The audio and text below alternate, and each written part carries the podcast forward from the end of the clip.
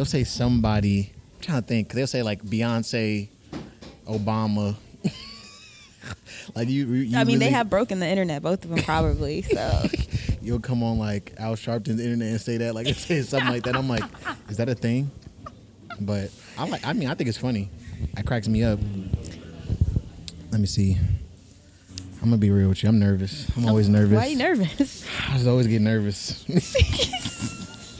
Like if I show you all the ah. bloopers from the interviews I've done, everyone I'm it's like there's like a there's like a like a run of me like being nervous and like Trying to get it together. trying to grab get grips on what's Well, going on. I am ready. Okay, I spent some thoughtful time on these questions. I've got thoughts. Me too. I think these are some pretty good questions. I think so. You had me. I was reflecting for a smooth hour and a half. A smooth hour, And a half. not a rough hour. no, smooth. What does a rough hour look like? Struggling to come up with opinions. Mm. You know, this time it was smooth though. well, rough in that my my hand was hurting because I was writing so much. Um, you know, I'm a lefty too, but um, yeah, smooth because I had lots to lots to say. I was like, yeah, and this and that.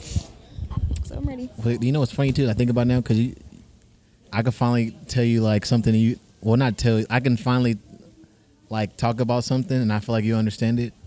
What was the point of cursive? I literally had to learn cursive for a whole year. I And I- wonder. I, don't know. I don't know what the point of cursive was. Now that I think about it, like I've actually never thought about that. I've always been like grateful to know how to do cursive. Yeah, What do you think the purpose of it is? I have no idea. I thought it was to write. I thought you know when I was younger, I thought I was like, oh, this is how you gonna write paragraphs. Like, um, what's the guy who wrote the who wrote the Declaration of Independence? Thomas Jefferson. Yeah, like you know how you write I these. don't know if I'm right on that. I don't. I don't know who it is. Don't quote me. It's the founding fathers. the founding fathers when you write that you said document is all written in cursive i thought like oh this is how we gonna you know as adults this is what we gonna have to write so people can read it but then you think about it like you can't read cursive And that's how white people write. Yeah oh yeah my grandma writes well, like that I guess we all write like, like at this point, but back then, you get what I mean. For how long? Yeah, Anyway, they was hitting it but yeah I just think about it like i remember i wrote an essay in I remember I was being I was just a, I was such an ignorant student. I wrote a whole essay in cursive, like multiple pages. And I remember my teacher giving me the essay back with a note. could they read it? with a note owner talking about you need to type this essay. and I was just like, dang, I thought I was doing something with this cursive. I was real proud of this. I was really getting into my Alexander Hamilton bag. just really going for it. For real. Did you ever have to trace the cursive too? Do you remember those those little worksheets? I used to love those. It was like trace it, and then you like trace it three times, and then And you then do do, it it three times. Oh, man, my talk about a cramp. Your hand looking like this. Tired. Yes. Mom, I don't want to write again. I was at school writing all day. Remember, I don't want to do my homework. For imagine that. Imagine not want to do homework when that's your home. That's all your homework was was going home and practicing. it's like what? All right, I think I'm ready. Okay. Fun fact: I forgot the intro to this to the Special Friends podcast because it's been a minute. Okay. But Think about it. welcome Bum, to the Special bum. Friends podcast. Sorry, I was I was I was trying to give you a Go I ahead. was trying to give you an intro song, Oh, but I it? interrupted you. What's the intro song? But bum bum bum bum bum. Bum bum bum bum bum bum bum. Okay, okay, If I had some some drums right now, I'd add a little drum right there. go for it. Yeah, have the beat drop. I need chapstick. My lips are ashy. I feel them. Mine, mine ashy too. I, have a Carmex stick in here that's been used a lot. It's got a oil. Oh, now I got a Burt's and Bees now. Burt's Bees is good. Burt's and Bees is pretty good. Black and Bees using Blistex and Carmex. Carmex. Carmex is gonna dry your lips out. Say, Do you disagree in your experience, or are you just just addicted like most Carmex users? I feel like in the winter my lips are dry, so anything that's going to keep me from licking my lips. You need to keep some Works. coconut oil on you. Coconut? Coconut oil. Does it work good? Yeah. For Like- everything. Everything? Have you ever done the little coating in the mouth thing? Codeine. Yeah. Um, I've never had access. Isn't that a prescription? The with the coconut oil? Codeine? Like No. like co- oh, C O A T I N G.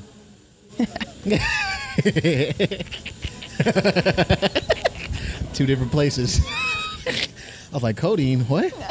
I, May- I was thinking what too. I was like, she's like, whoa, this is a left turn. this is turning quick. No, I was talking about like I saw this thing where it's like you can coat your mouth with the oil and it's supposed to help.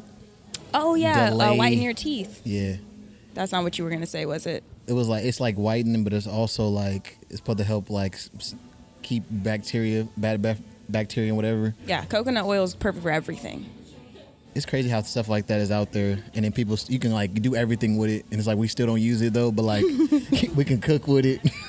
You can use it on your skin. You can do You all can these heal different with it. Yes. But it's like, nah, we gonna still use cocoa butter and Vaseline on the face. And Carmex on the lips. Well, Carmex is different. Uh, That's a tradition. true. But welcome to the Special Friends podcast. Um, I'm gonna be real. I this, I mean, pe- the people who listen to this podcast already know that I'm so inconsistent with this podcast. But I for I couldn't find the notes for the intro, so I'm gonna skip the intro this time. but I do know it's a podcast where I get special friends and we have special conversations. That's off the perfect. dome. Concise and to the point. Exactly. But yeah, we're here with someone special. I met we're actually in Old Soul in Sacramento, which is where we actually met. Yeah. Funny because it was like Right over setting up another podcast. was it for special friends? that was for Creative Balance. Mm.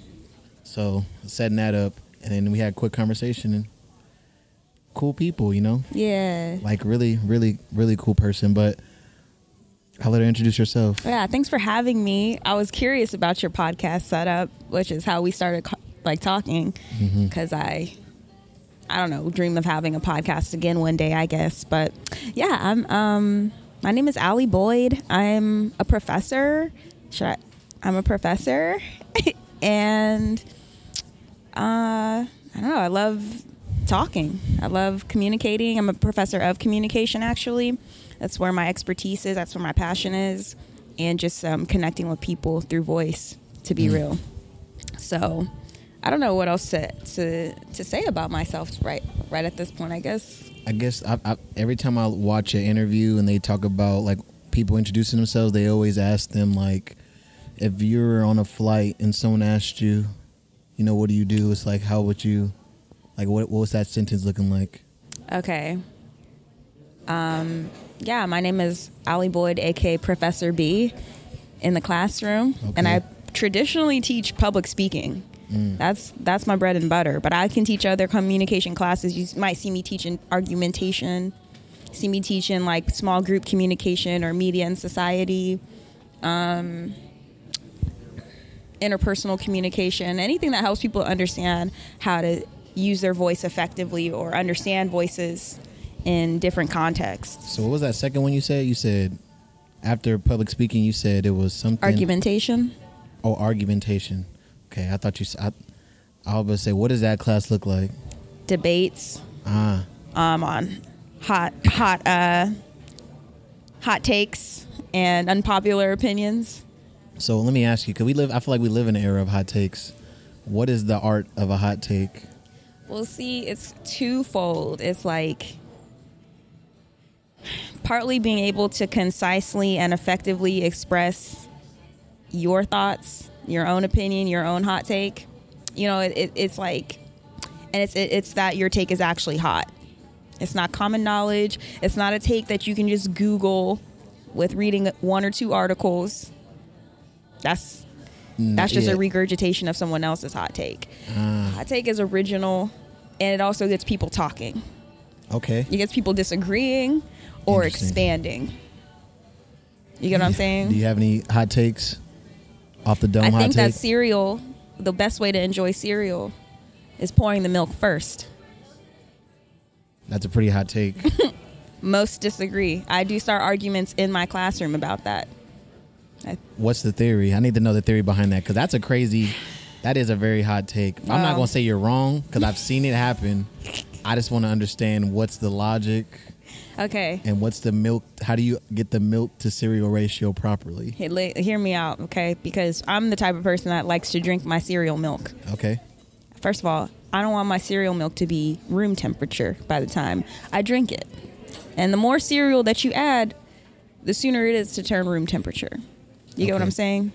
It's like adding um, room temperature things to cold Yeah, it's like liquid. putting avocado on a burger. yeah, okay. Yeah, that's perfect. I guess. Wait, does your burger get colder with Either the avocado gets warmer or the or the Yeah. burger gets colder. It's a bu- on what- bunch of cold toppings like avo plus the tomato plus the lettuce, and it's like it's like half salad, half hot burger. Mm-hmm. So you know? let me ask you. Wait, I didn't finish though. oh, go ahead. I'm sorry. Sorry, I don't mean to cut you off, but there's a whole theory behind this. is the theory? It's not just the temperature of the milk; it's also keeping the cereal crunchy. I'm not a fan of soggy cereal. I'm a texture person. So just a nice thin layer of cereal at a time. Okay, pour thin thin layer of cereal on top. Eat that up. Pour you another little thin thin, thin layer of cereal. You don't have to worry about soggy cereal floating to the bottom when you drink your milk. You're not also eating soggy cereal. It's you you get what I'm saying? It's a nice consistent flow of crunchy cereal, Okay. cold milk. And when you're done, you've had enough bowls or layers of cereal. I'm starting to see the picture here. You see what I'm saying? I'm starting to see the picture. I also grew up in a house with like two other siblings who would get the cereal first, and I would default to the milk. Ah. So I also think it's like just a habit at this point, but partly I have rationalized it also. so let me ask you: Do you eat your cereal slow? No, Interesting. Uh, had that a- contributes to the soggy factor. I was about to say, I was like, because I when I, because I'm a, you know, I guess I would say I'm I'm a cereal first kind of guy, but I feel like in my head when I pour the milk, the timer starts. so it's like as soon as the milk hits the cereal, you have to go at it. like you're not. I'm not the type of person who like sits the spoon down and like no, Comes it's back. like you're just going for it until that cereal's gone. I'm like, yeah. I've definitely like played around too much and the cereal get a little soggy. Like someone having a conversation while I'm eating, you're like, oh, darn. We're on the same page with that. Yeah, We're we're on the same page with the, you know, it's a snack for me usually. yeah. cereal is usually a snack for me, but no, I don't take my time on that one. Yeah. Well, because I was trying to, because I feel like I, I can see what you're saying. So let me ask you, because a hood classic, at least in my household, was to put ice in the cereal. Yes, Does that, that was exactly what I was gonna say. I'm not above putting an ice cube or two in my cereal. because my cousin used to put the ice in the cereal, and it's like, like you said, to keep the, the ice cold. Would does that help? Like, you know, why? Like, is it better to not put ice in the cereal and just pour the thin layer? Does it matter? Both can both both can be true.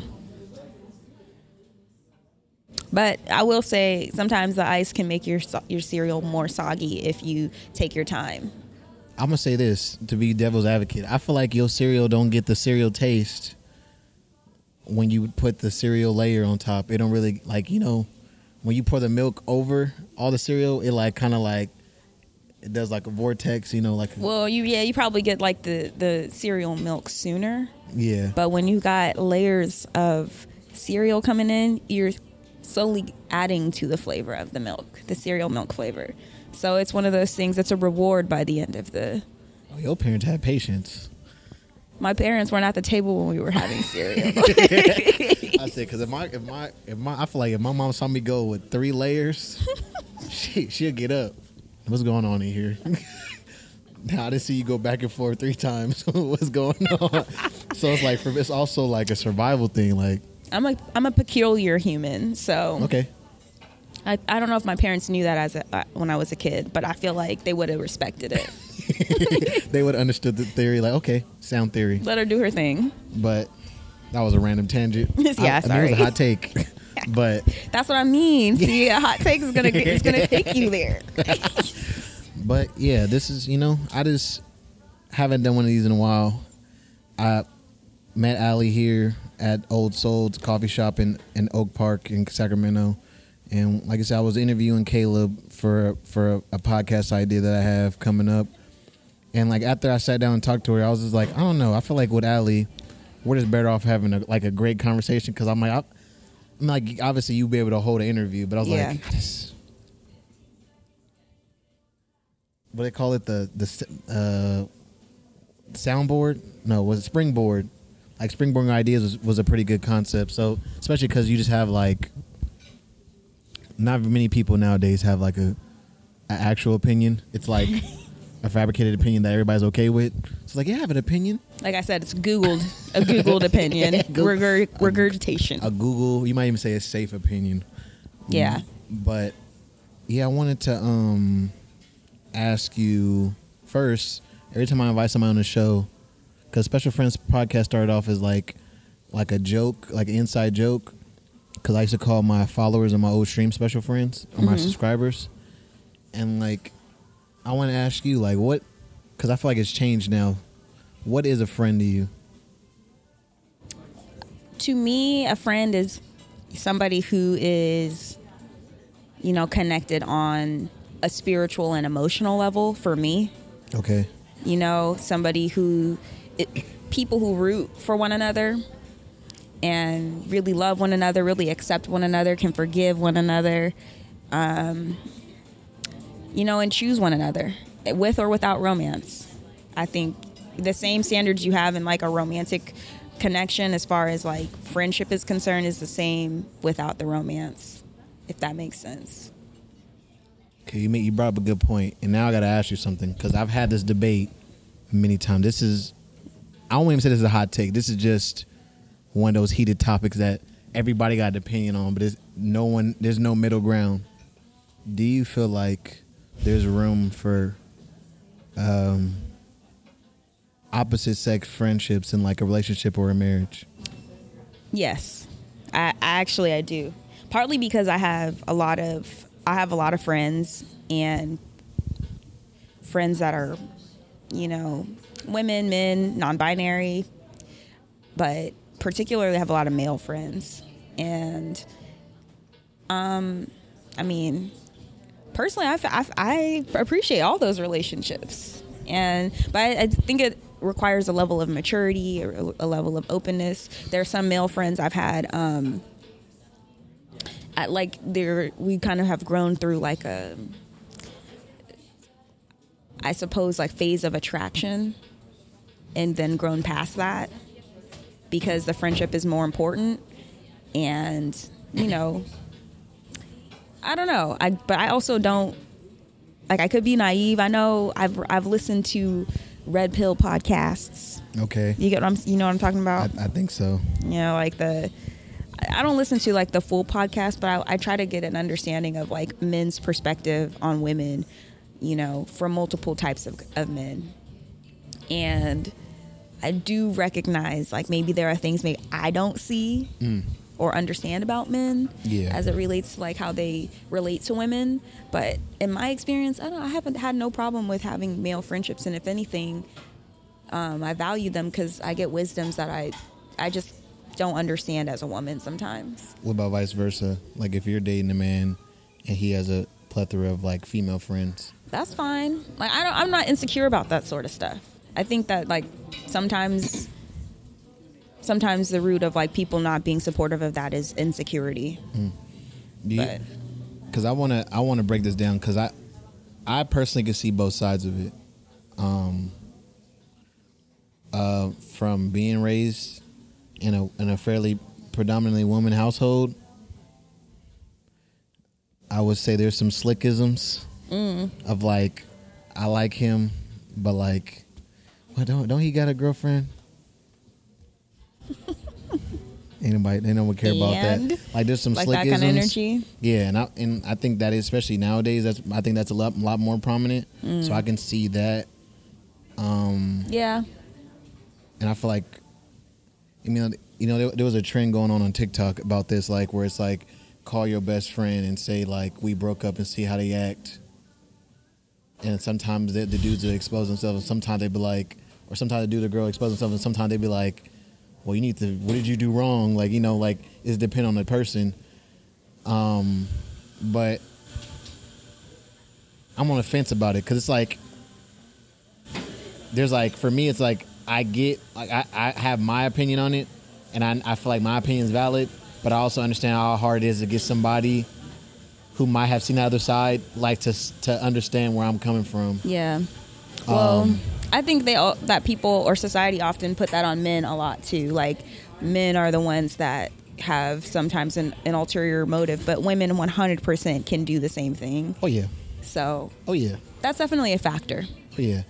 So Uh, yeah, I just I just ask, especially when you said like friendship has like this like that same DNA as um It can as a romantic relate because like fr- friendships. When you break up with a friendship, it hurts just as much, if if not sometimes more, depending on how long you've been friends. yeah, that's true. You know what I mean? I, definitely say it, it feel worse.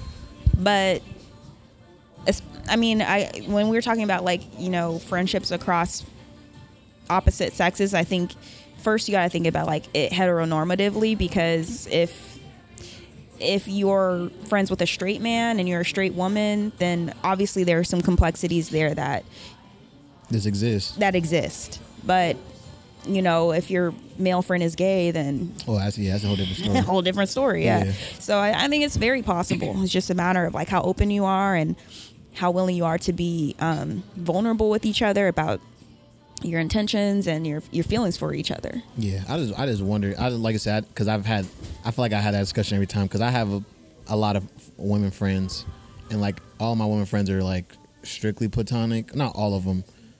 Um, majority of them are platonic, and the ones that aren't platonic, like I'm not friends with anymore. Mm-hmm. So it's like, um, Is it a hard line for you?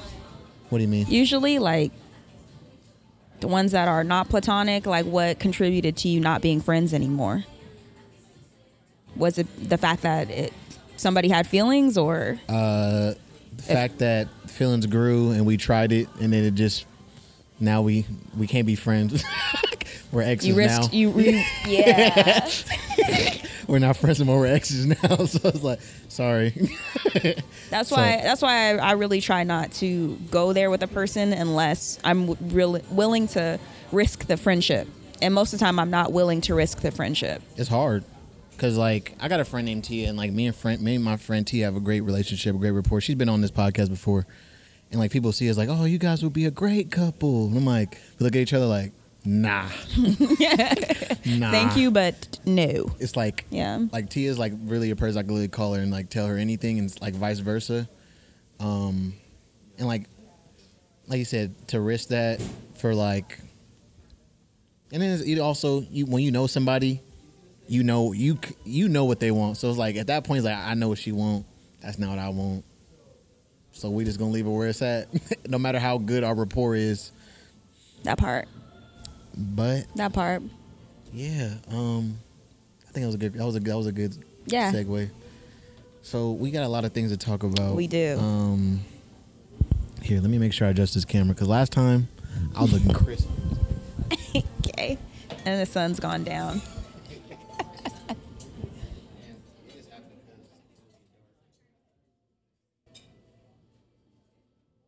Oh, I need to be a better camera.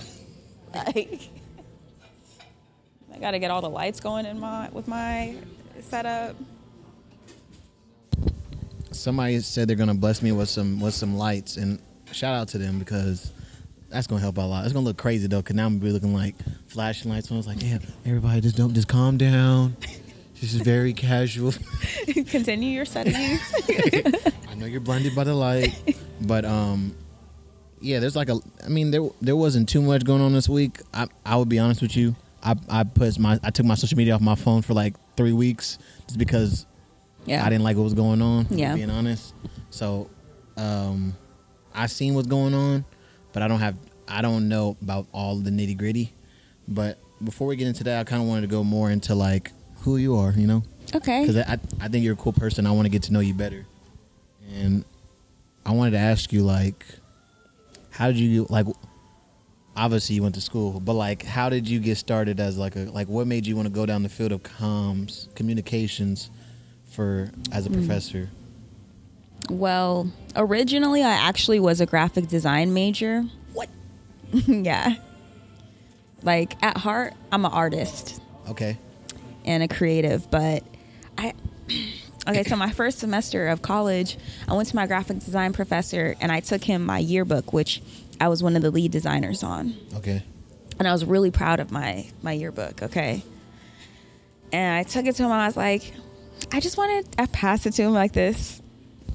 I just wanted you see what I'm saying? Like, I just wanted you to take a look at my yearbook and my designs and just give me some thoughts on like you your thoughts on like my future in this program. Which I put way too much power in his hand at that time. But I was like, you know, what do you think about my design work? And he is like flipping through it all, you know, unfazed. And he was like, closes it and passes it back. He's like, you know, I think as you progress in this program, you'll see that this is some real rookie work, some rookie design work, but um, it's a competitive program. And, um, you know, you'll have to see how you advance. And I was so discouraged. I was like, what do you mean rookie work? This is this is this is a quality yearbook. Yeah. like how how many yearbooks have you seen looking like this with a theme and every?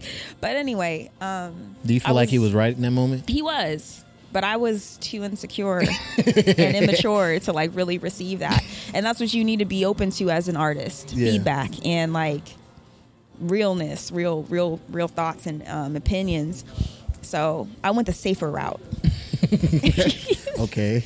communication just because like I can naturally hold a conversation. I naturally like people. I'm naturally curious about people and how they connect.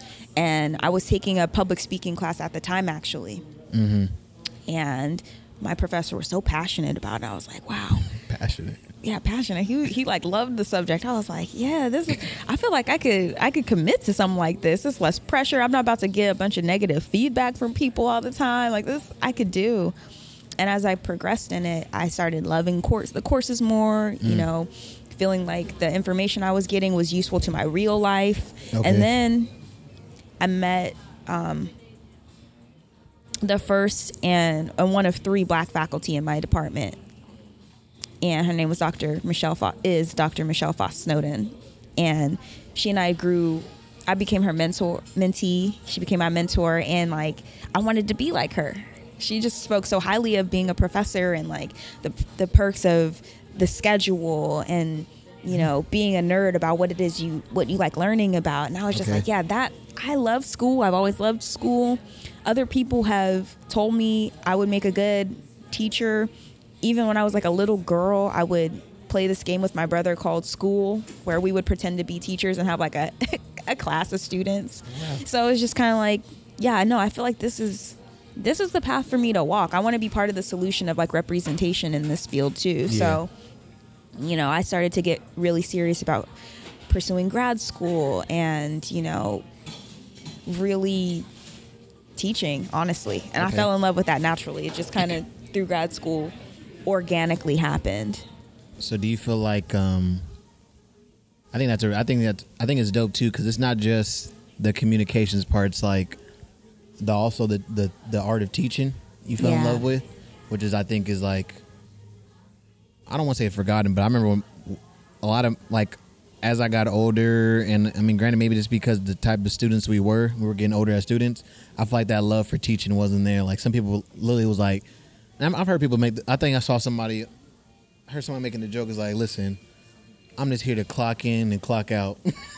like I'm just doing this to pay the bills. I'm like, I'm like, I understand, but it's like that mentality as a teacher is crazy. Like, if like And harmful. yeah.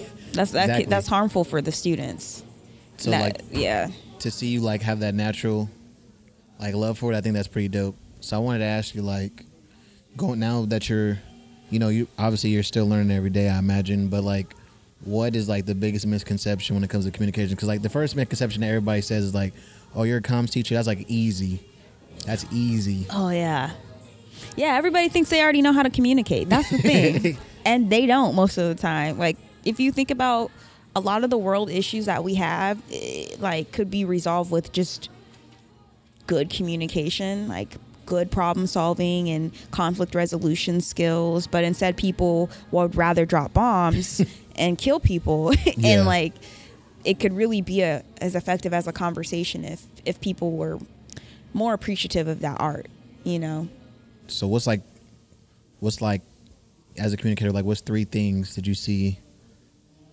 Like three, like uh, I want to say three mistakes, but I get like either th- three mistakes or maybe a better way to position it would be like, what are three things people should do to be better at communicating? Hmm. Well, the first thing I think is accept that you're not always going to be right. Actually, just don't go into any conversation with the intention to be right. Go into any conversation or debate with the intent of understanding and being understood. Mm-hmm. That's just the number one thing. I think people are very competitive when it comes to communication, like competitive to be heard, competitive to be right, instead of just trying to be on the same playing field and, and be understood and, and giving people the gift of being understood. So that would be like probably the, the main piece of advice that I have. Others would be like not speaking to things you're not educated on or knowledgeable about, really being honest about what you know and don't know. There's no shame in not knowing shit. I mean, stuff. okay, can. Can I? Okay, yeah. Yeah. You know what I mean? There's no shame in like not knowing things. If anything, that makes you a more credible person to know what you know and admit what you don't know. You know what I mean? Makes makes conversations more effective too. And I think the last part is just being authentic. Like be honest about what you feel, what you think, what you know, and you know, let that do do its own work. Like you don't need to I, I don't know, like communication is partly a performance for some people, you know, because how you share your voice, how you how you speak up affects how people think of you and see you. And so sometimes I think like ego comes into play as to how people use their voice. Either you have a huge ego or you don't have enough ego. And you, you know what I mean? Like Shout to Beyonce. so you won't get heard or you're heard a little too much instead of just being heard for who you are. And um I don't know. I think that's like a big part of it too if that if that makes sense. In my So- mind it does. Let me ask you, like, um, because you made, oh, obviously all of them, all the points are really good. I think all that is definitely like today. Do you feel like that's all like, and this is me just kind of like trying to prod it to build a conversation? It's like, do you feel like, especially when it comes to like something like authenticity? Because I feel like the first two points are really important and are true. You know, a lot of people do go into the conversation. People don't understand that like if we're having a conversation and we disagree, I'm not having a conversation with you to make you agree with what I, you know, What you're saying. what I'm saying. yeah. And like, it can be tough because it's like, I'll, you know, I'm saying this thing. I want you to understand what I'm saying. But I think understanding and like agreeing are two different things. Like I can understand what you're saying and not agree 100%. That is right. And I feel like if people go into a conversation with that, and even better yet, like go into the conversation trying to understand, focus more on understanding your point than understanding getting you to understand my point, I think conversation would be better. But like when you said like authenticity, how do you feel about like that, like in the space that we are right now, today, where it seems like a lot of people, and I'm not talking about like hate speech, but I'm talking about like some people are fearful to be themselves to have that misconstrued as something else. Like more talking like when some people talk like some of these buzzwords like misogyny mm. or misandry and things like that. Like Yeah, people are afraid to be labeled or mislabeled or you know judged, but I think like if you can just accept the fact that that's going to happen regardless. I mean, it makes your life a lot easier. Like and also what other people perceive about you can be their truth yeah, but it's is their truth. It doesn't. You don't have to internalize that. You don't have to accept that as your truth. You don't have to own that label. Um, you know, you can just receive it as that's what their truth is and respect that. Again, that's like coming from understanding other people. You know, and understanding how people experience you is important. If people experience you as misogynistic, you don't have to agree, but I do encourage people to like reflect on that. Yeah. You know, and at least if you disagree, know exactly why and how. You know. Um, but be open to that being a possible truth for yourself too. You know, there there are sometimes things that people can see in us that we sometimes are blind to. Um, but that requires just having a level of transparency with yourself, a level of honesty with yourself. And I do think it's harder to arrive at that because of social media. Like, there's more incentive to be like everybody else. Actually, I'm reading this book by Brene Brown, and she was saying comparison is, yeah, shout out to her, right? Um, but she was saying comparison is essentially be like the pressure to be like everybody else, but better Okay. you know, and you don't have to do you don't have to do that. You can the pressure to just be yourself is is enough. Mm-hmm. You know, so I don't know. I, think leaning into like the power of being who you are, as opposed to how other people see you, is very critical to you know being unapologetic. Mm. And it is it is it is something that's hard to arrive at, but not impossible. It's just Yeah. something that you have to have a desire for more than being like everybody else, mm-hmm. if not better. You know what I mean? That makes sense. Yeah, it definitely would take some work, but it's definitely possible. It's and it, but it's, I think just because it's possible, you all, it is a tough road, but it's a more fruitful. You know, you'll have mm-hmm. you don't want to have. I don't want you know because some people, especially when you're younger, you you act and talk a certain way to have friends because you don't. Or you have certain friends because you don't want to be alone. Yeah. But like I'd rather talk how I talk, and then the people around me like are like genuine friends. So, so like, and this could be a segue to get into to talk about like um, the main man himself, Mr. Ye West. Ah, but like, if you really talk the way you talk, you're you know you're when you when you come under fi- fire, your friends will like not leave you because it's like they'll hold you yeah. accountable. They're like they're like, I mean, yeah, like either they agree or they're like, nah, you tripping. True. And I feel like True. you know, and like I said, I, I don't want to talk too much about the Kanye West situation because I, you know, Kanye's crazy, but I do want to, you know, we decided to watch the Kanye and Piers interview. Which you haven't seen, now, I would say go watch it because it's hilarious. It's like comedy, really, to me. It is. But I, I wanted to like ask you like before we get in all that, and like obviously we don't know enough, but like, do you feel like? I think about like some of the stuff that Kanye's been going through because he's under fire. I f- do you feel like Kanye has someone in his corner? Like, do you feel like that? Like, I don't know. Like, I mean, he has Candace in his corner. obviously, even I mean, yeah, You know, and he, she kind of still left him high and dry. She said, "I'm gonna get back to this later." Uh, I'll never forget that. She said he got dropped from the bank. We gonna get back to this later. I said, "Huh? Later? he gotta get the money out this week." but like, yeah, like, do you feel like we can still take it back to communication? Like, do you feel like having genuine friendships can help better your communication? Like, mm. or does that does that like does your the does the way does your interpersonal interpersonal relationships dictate your communication? Like, does that connect it in any way? it's connected, but I think it's more about your like your own personal self reflection and willingness to be honest with yourself and hold your and self accountability. Yeah, You know, so like you can have friends that tell you the honest to God truth, but if you don't have the you know willingness to be accountable with yourself and, and really take that in, then those words are going to fall on deaf ears, okay. For lack of better words. So I'm gonna let you go into like your idea, like like you, you can you explain the Kanye and Piers interview, I mean. like things that stood out to I you. I couldn't even finish it. If I'm going to be honest, okay. Things that stood out. Um,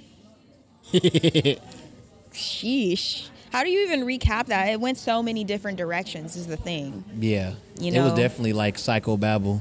It was yeah, and a lot of not again like that, like personal self accountability and like willingness to reflect and willingness to be um to understand other people. Like for me, watching that interview, I was looking at more how how Ye was communicating with Piers, and to me, it seemed like Piers was doing a pretty decent job of listening to Ye and affirming Ye, and that just wasn't being reciprocated. Mm. If anything, I think Ye is very good at one way conversations.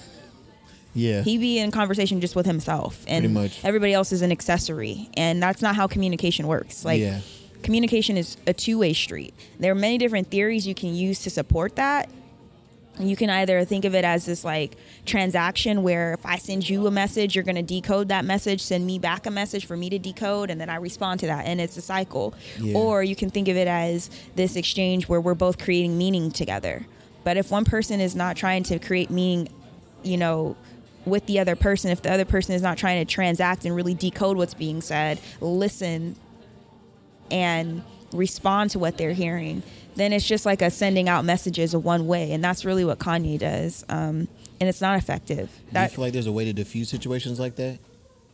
self reflection No, like as a as an interviewer, as someone who's being re- who's like receiving that kind of behavior, is there a way to diffuse that, or does it just no? walking away. like, Yeah. I mean, I guess you can't like he, obviously Piers could not walk away, but and and I think he did a very professional job with that interview, but you can't make somebody reflect on themselves. They have to have that desire within themselves. They have to have that ability within themselves. And not everybody has that ability. Some Mm. Yeah. people are narcissists. So that kind of self level of self reflection is just mentally not possible. That's true. You know what I mean? I'm not saying that Ye is a narcissist, but like, I just, I don't think that there's anything someone else can do to intervene. I think that is, it's a personal problem. It's a you problem, if that makes sense. Yeah. And ha- it's a you problem that you have to have a willingness to want to resolve. Okay, so like, do you feel like, um, do you think personally, like, if you're in that situation in a professional context, do you think, like, how do you think you would have handled that situation? Not well. No. I'm no.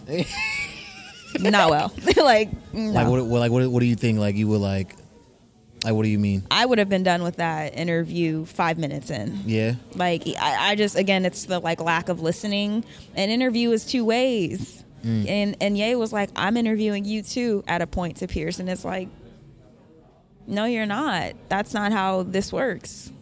This isn't the Ye show. This is Piers Morgan's show. Yeah, yeah. Morgan's his last name, right? I I think have no I think that's his last name. Hopefully, I'm not mixing him up with an actor, but you know what I mean. Like,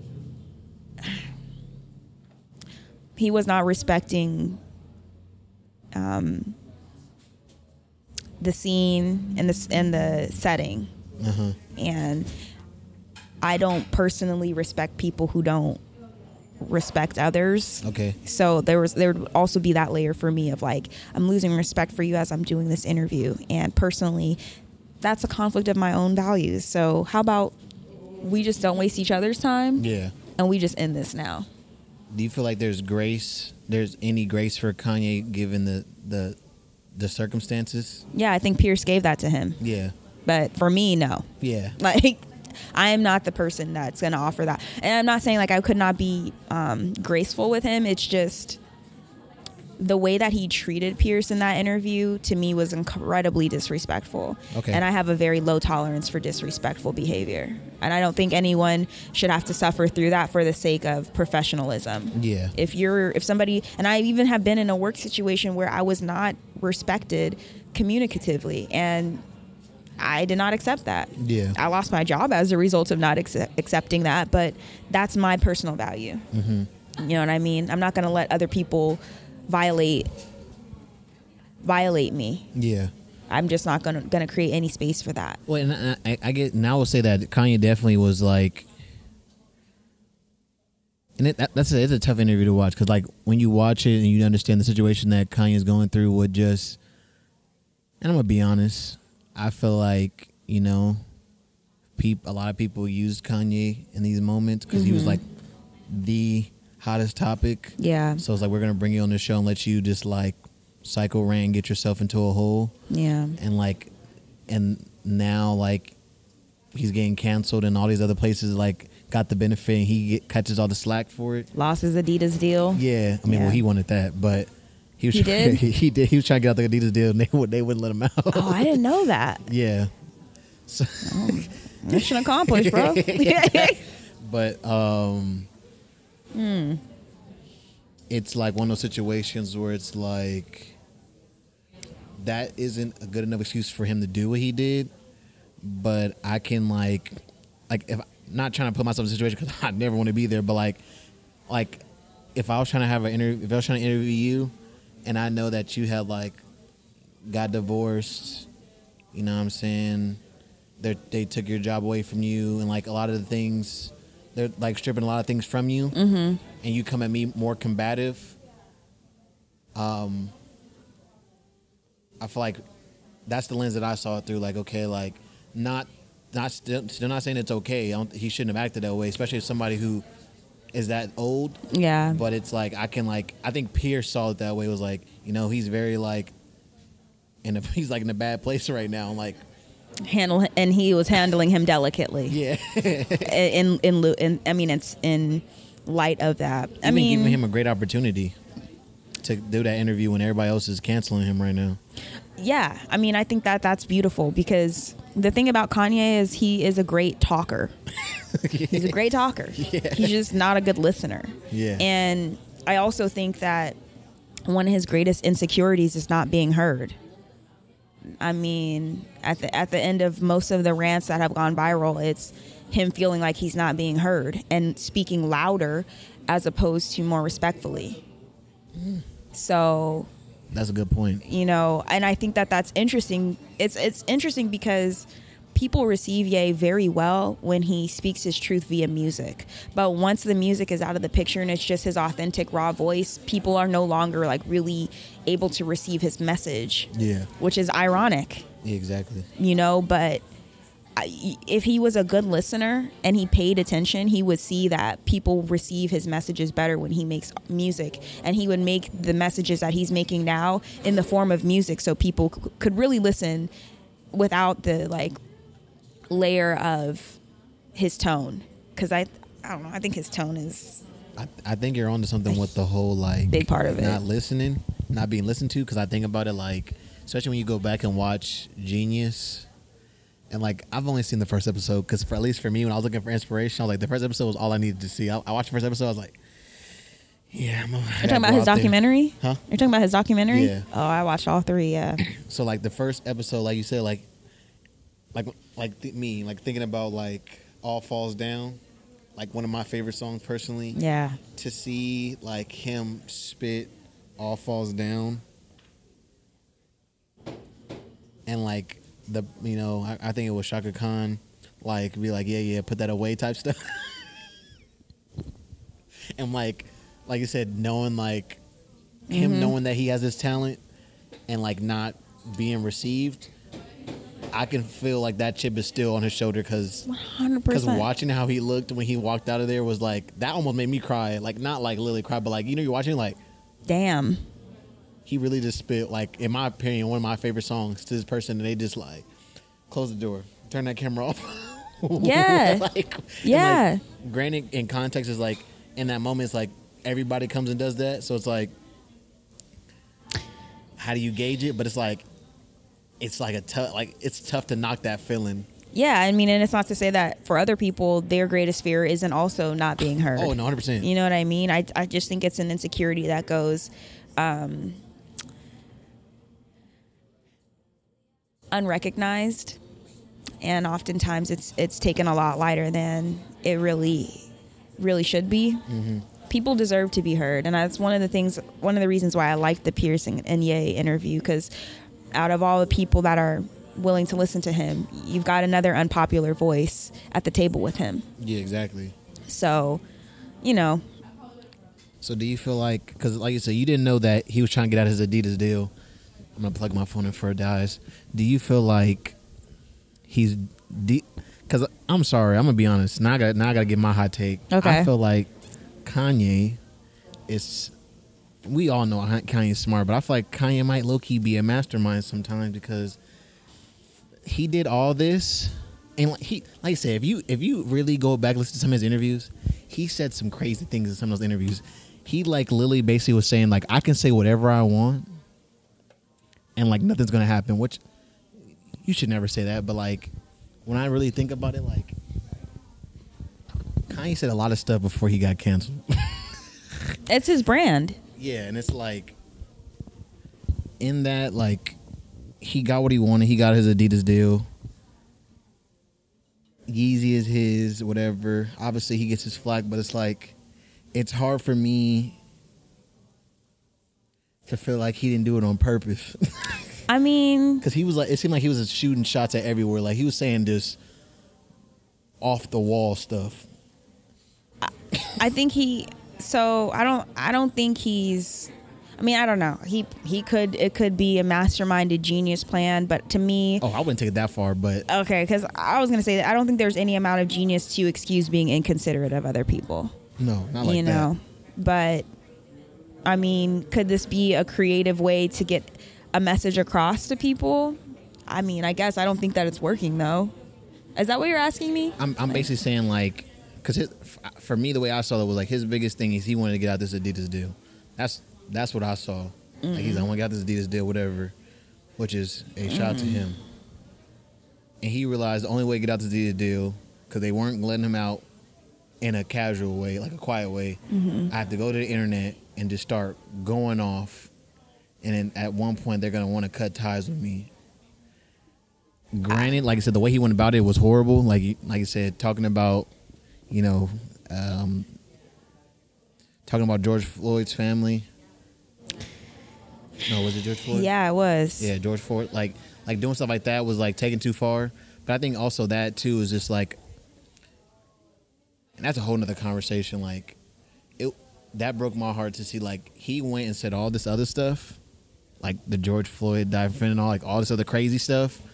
You know, in the past he's saying like um, slavery was a choice and all this stuff, and like none of that ever got canceled.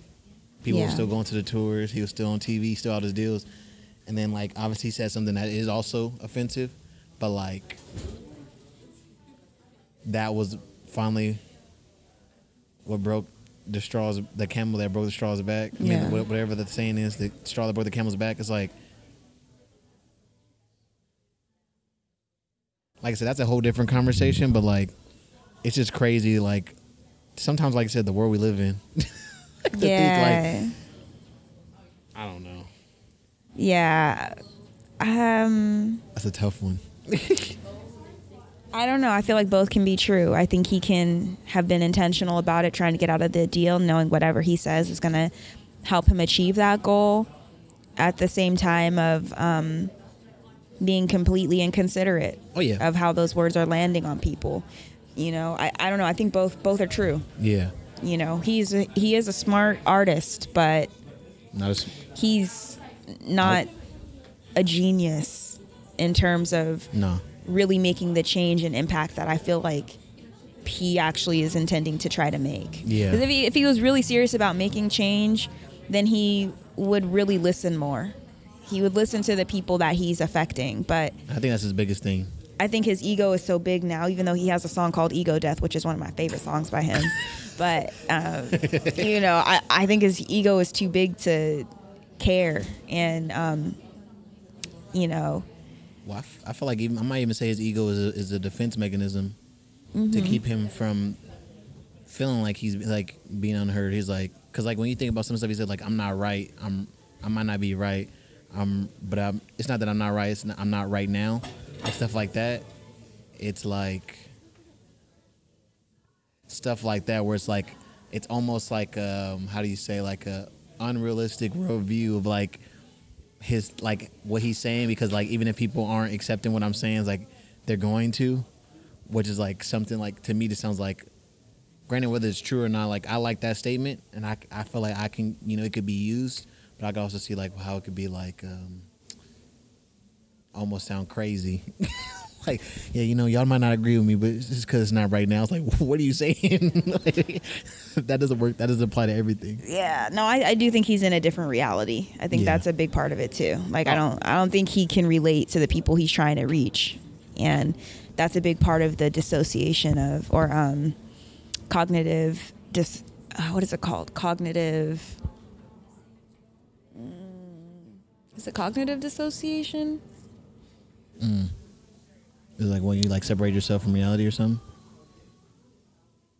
There's this like Dissonance. dissonance yeah cognitive dissonance you know we're just like mentally we're not on the same page largely because there's a gap here, and I think the gap is relatability. Mm. He's just like in. I, I do think there's a certain thing that like celebrity will give people in this like they're more important than other people, that their voice is more powerful than other people, you know, and that's again like feeding into the ego. Yeah. And I, I think that he's a victim of that. But Well, you heard him. You I'm know. a billionaire. You should be listening to me. yeah, yeah. Like, what does that even mean? You know what I mean?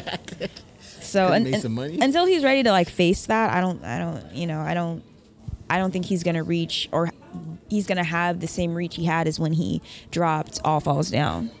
You know, I think at that time he was a lot more humble, and he's lost that humility. So, you know, I don't know. I, I he, he's on another planet. Is there anything else you want to touch on before we leave Um, that? Before we leave leave him in the dust. No, let's let's let's leave him in the dust. So what do you want to talk about next? Well, I need to use the bathroom. Oh, so okay. Go can I ahead. take a potty break real Go ahead. quick? Okay. I'm gonna get some drink. My dad used to make songs out of everything though. He used to Yeah. I mean he's still here. He's still alive. I'm not talking I don't know why I'm talking about him like he's in the past. Yeah. It's like, they dang, what happened to him? No, he at home. no, yeah. He's at home. Nothing happened He's still here. He's still singing actually. Okay, doke. Okay. So we're back. Nice little pot- potty break. I got some tea. yeah. You got, well, you still got one. I still got some left. I was gonna ask you, what do you want to talk about next?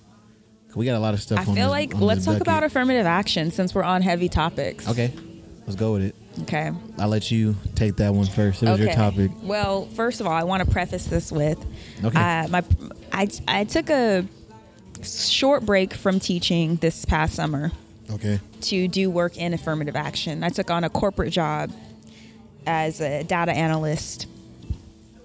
I, I think I mentioned this to you too, but I t- for for the people, um, I took on this job as a data analyst for a consulting firm that made affirmative action plans for different corporations Okay.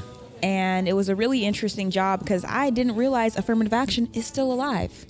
Personally, I mean, you, I guess like we know it's on bills and things like that, but we don't really know how.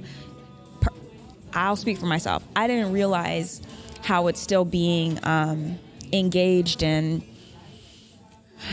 mandated. And so I recently came across this news article about Harvard and North Carolina University going to the Supreme Court for affirmative ac- an affirmative action case. Basically, particularly Harvard has uh, um, organization of Asian Americans that are leading the charge on Harvard discriminating against them in favor of other ethnic groups Okay. like black people. And so my work was not necessarily in higher ed, although we did have clients that were in, well, anyway, our clients were across the spectrum from, you know, different types of industries. And so mm-hmm. I grew a fascination and a passion for affirmative action is all that just is, is what that's, that boils down to. So Okay. I, I really want to talk about this because this this case with Harvard and, and, and North Carolina could be pretty pivotal to higher education as a as a like as an industry in the United States. Uh-huh. And people are not involved in the conversation nearly enough, in my opinion. So let me ask you, for somebody who, because I I'm no I wasn't too familiar to to or privy to what it is. Can you, can I ask you? Can you explain what affirmative action actually is? So, affirmative action is legislation that started. It started in 1964, actually, and in the spirit of labor inclusivity to help people get fair jobs and housing and education. So, helping particularly black people who were discriminated against during, during Jim Crow. This is, I think, the root of, of affirmative action you know, people who were intentionally excluded from educational opportunities, housing opportunities, job opportunities, giving them legal support mm. so that they're not excluded for the purpose of their skin Okay. or their national origin or their gender. This is where it started. Yeah. and it's expanded to religious ide- like I, you know ideology. It's expanded to sexual orientation now, Uh-huh. but it's essentially legislation to help ensure that people are included equitably across education, across the labor field, labor force, and across housing. Okay. But people often think that it means giving bias, selection to people of color, particularly black people Yeah. and really is to make sure that you know whatever rate you're renting or selling property to people that it's equitable across white people and people of color that whatever rate that you are recruiting and enrolling students that are white versus you know students of color that it's equitable Yeah. and that we're paying attention to those trends that's what what affirmative action is really about Okay. you know. So I don't know, but a lot of people think that it's just about ha- being biased and having people meet quotas, Yeah. and that's And that's the thing is that from what I've read, quotas are illegal and they've been illegal for a long time. Like, because the way I understand is that basically what affirmative action and power, you can use race as one of your, you know, um, factors of why you accept somebody. Um, and, it, and that's the thing is like it's not the sole reason. I think most people are getting confused. Like someone think it's the sole reason. It's like, well, obviously if you're, you know, you could be black and unqualified, and you're not gonna get the job, or you can be Hispanic or whatever, you know, whatever. It's just one of the qualif. It's like one of the factors you can take into consideration um, from what I've read. So like, what do you feel like? And I guess I'll go first on this one. It's like Okay. when it comes to like the purpose, like because I was trying to figure out my biggest thing is like before I go too deep into anything, I always want to know like the purpose of something.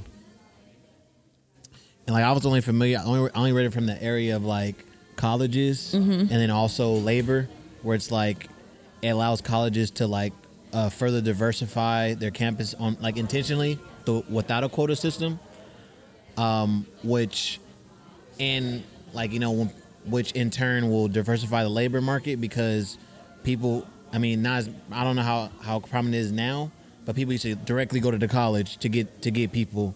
So if your college is more diverse then your future labor is going to be diverse. So like for me like the way i saw it was like this helps um, colleges specifically universities high level universities continue to diversify their campuses. And as a result, the workforce. Yeah. And the, the future workforce. Is that what I'm Uh-huh. hearing? Yeah, Yeah, it's 100 percent that. yeah, I mean, that's the idea behind it. Mm-hmm. You know, um, when I was in the in in that line of work, what we were looking at was recruitment patterns.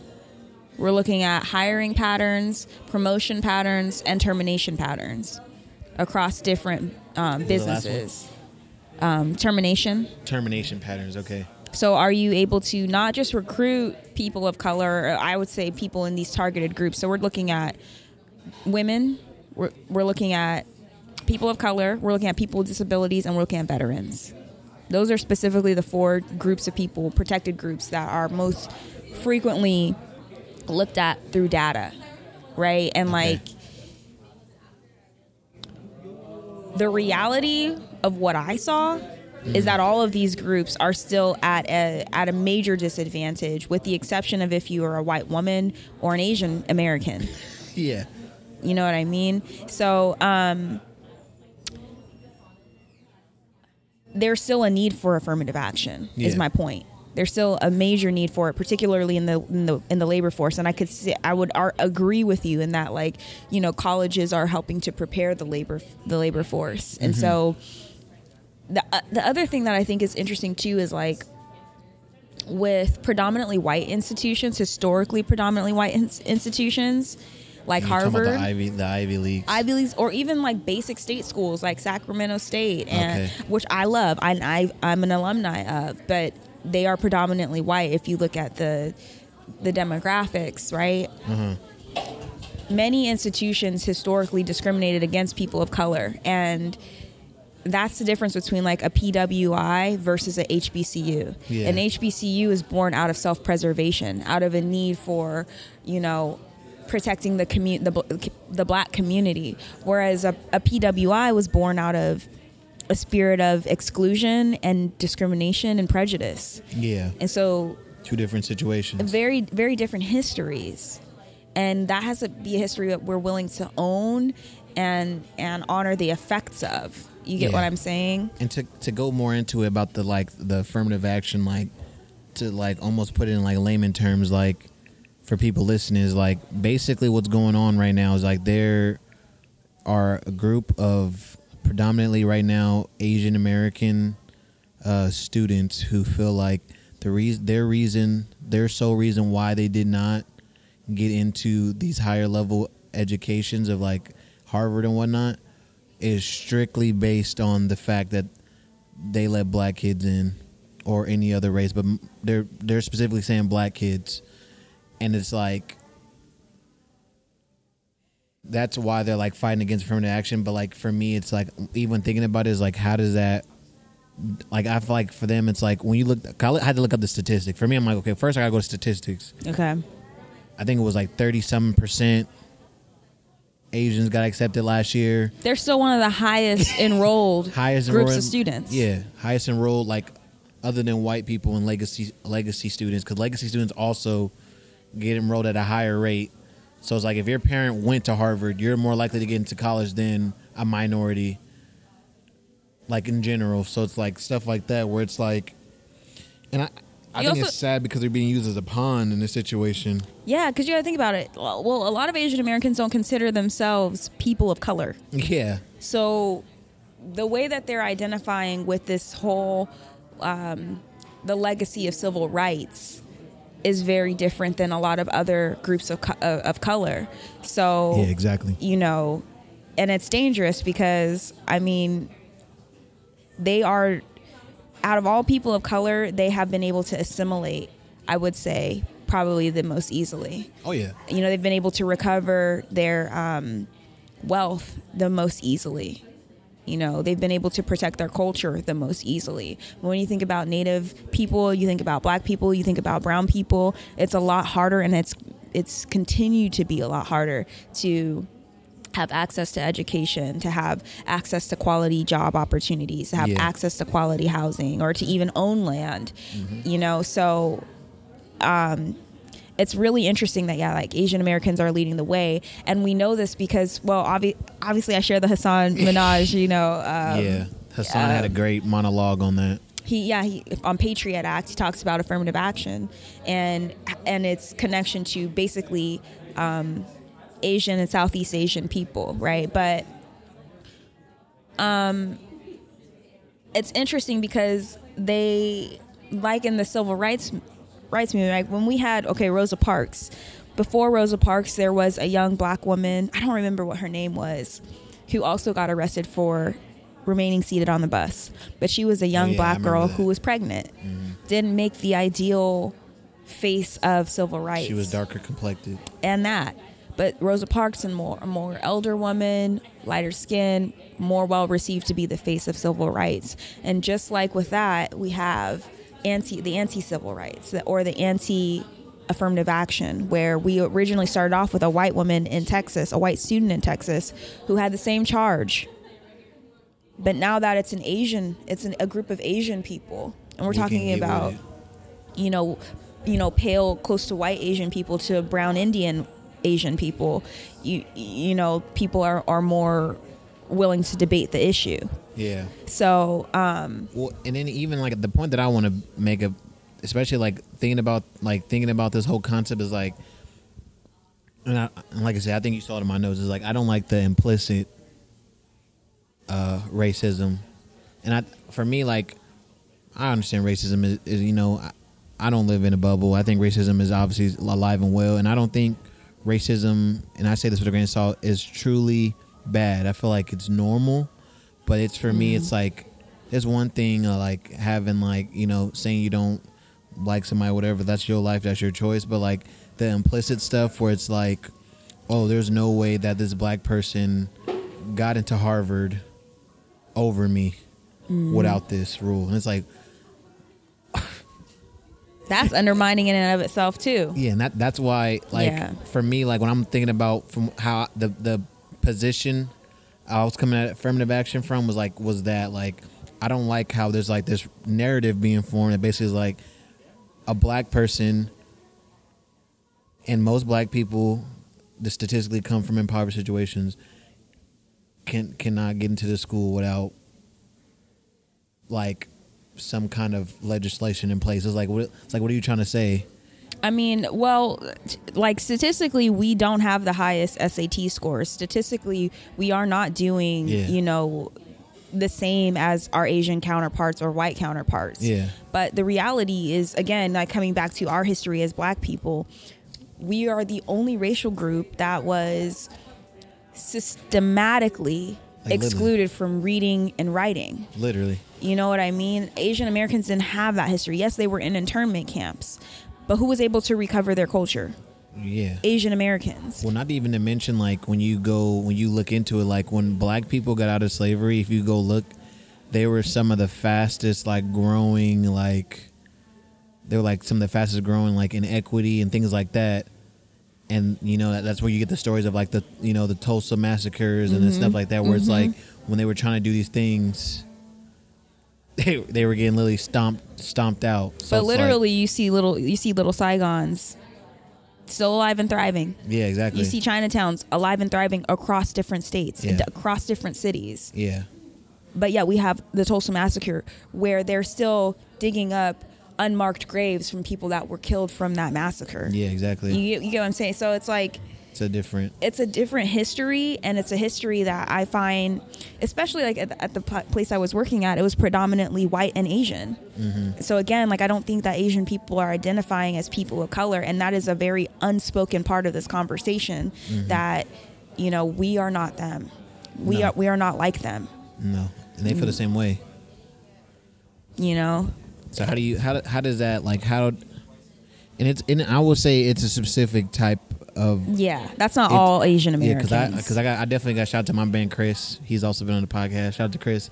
He's a uh, I think he's Vietnamese. Mm. But like you said, you like he he was the one who told me the real game. Chris told me he was like, yeah, man, like us brown us brown people, like the brown Asians. He said that he's like the white Asians don't like us. So it's like there's like that colorism yes that that's like very much it's across and the cultures yeah So it's like, um, and like, I can only assume that, that that's the same. That's the same situation here. It's like, why is my kid not getting in? And I can see, like, you know, and it's like, and it, and it's like, it's just, it's just also an entitlement entitlement thing because like, like, oh my god, like, it was a three point five percent acceptance rate. Like that was that's what I think that's what it was last year. Three point five percent acceptance rate into Harvard of black people of you know in general. oh okay Oh. Yeah, like that. I think the, the acceptance rate was like three percent or something crazy. Like that's how many people applied to Harvard. So it's like or got in yeah of those of that three percent, it was like thirty percent were Asian, majority was white, and then the next highest one after that was black people, and then it was like um, Mexican, and then southern Southern Asian. Latinx. mhm. So it's like stuff like that. It's like, but it's like even then, like you're the highest group, highest minority group into this college, and like the entitlement that you like, oh wow, I want more. Like three percent of people who applied got in. Like just think about that. That's crazy. Yeah. I don't even know how many people applied, but I saw that. I was like, that's no way. That's real. Three percent though. it all it also like leans into elitism in, in Oh, higher education, which is a very white ideology. So to think that it's so important to get into an Ivy League versus the many other schools you could choose to apply to and get a get just as high quality of an education from is baffling to me. Mm-hmm. You know, there are so many other schools that you could you you could put up there in, in your application. So to pick a bone with Harvard when again there's oh, hundreds, if not thousands, of colleges that you could you could go to. I don't know. It's like that's not the problem. Yeah, and- Uh, that's not the problem to be to be having a battle with right now, in my opinion. And I, I feel like, so I feel like the question we should be asking too is like, because like it's it's good to inform about affirmative action, give people like awareness of this. Because I'm pretty sure I know I wasn't the most privy to it, so I'm pretty sure other people also. Like I said, people been fighting for affirmative action for years to get rid of it. Since '64, Um, at least, is when it passed in legislation. So I was gonna like I wanted to like ask the question like basically like I should say like why is it important and like also like like basically let's start with there. Why is it why do you feel like why would this why is this important to like the average person? So okay, here here's my ultimate argument. I think affirmative action is the most modern day form of reparation, particularly for black people, but really a lot of people of color. I mean, black people are not the only people owe, owed reparations, and reparations are, you know, the making right of a wrong Yeah. right? So to make right the ex- the intentional exclusion of education from writing, reading to writing to creating, you know, part of that has to be creating space for us to be accepted. Yeah, exactly. You know, if our testing uh, if our, if our testing scores for SAT or the GRE or you know any sort of standardized test is lower it's because it's created with a white norm as the foundation you, you get what i'm saying No, and if, if, if the foundation is a white norm then naturally of course we're not going to perform to that standard we're Yeah. black people Yeah, if your Why- schools are in the, if you're the highest schools, like I was watching a, a, a housing show the other day, and they said the best school in Austin, Texas, is, is like is like this certain area. I can't remember the name of it, but the homes in that area range from eight hundred to fifty thousand dollars to like five hundred, like half a million dollars. Like, so if that's the best school in Houston, or I mean, my bad, Austin, Texas. It's like, how can you expect a kid who went to a school that was like underfunded? just because of the area he was in. Like, how do you expect that kid to like do that?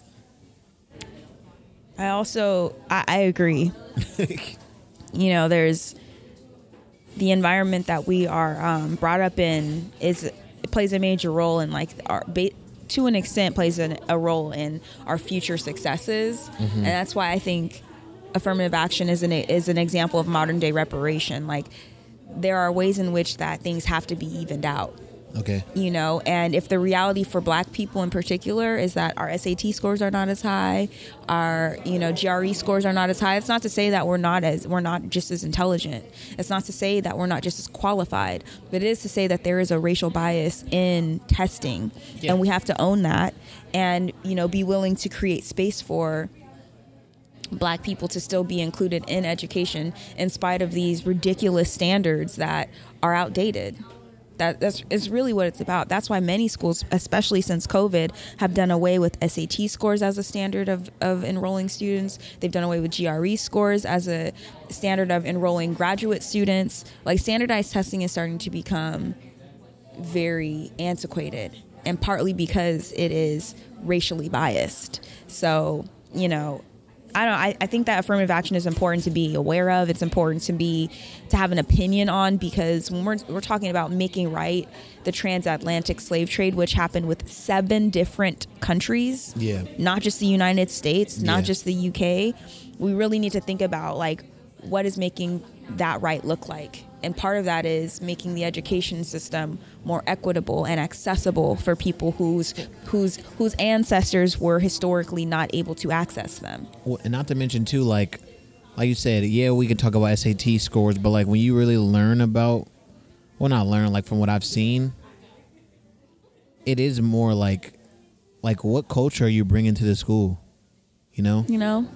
if your whole life was I'm gonna get good grades, it's like what what what can you really offer the school? You know, like how can your how can your unique circumstance come? How can you come to school with a unique circumstance to further legacy in one shape or form? Like you know, you think about these scientific schools where people come and like they think about something they saw as a kid or something they understand and they apply that to something and they create either like a theory or like some new technology, some form of technology. Like, how can you, if your whole life was just, I'm gonna go to school and be the best student, and I have like the highest SAT score possible, it's like, as a university who wants more diversity and wants, you know, wants a better legacy, I could see why you would go after somebody like, you know, like I don't know.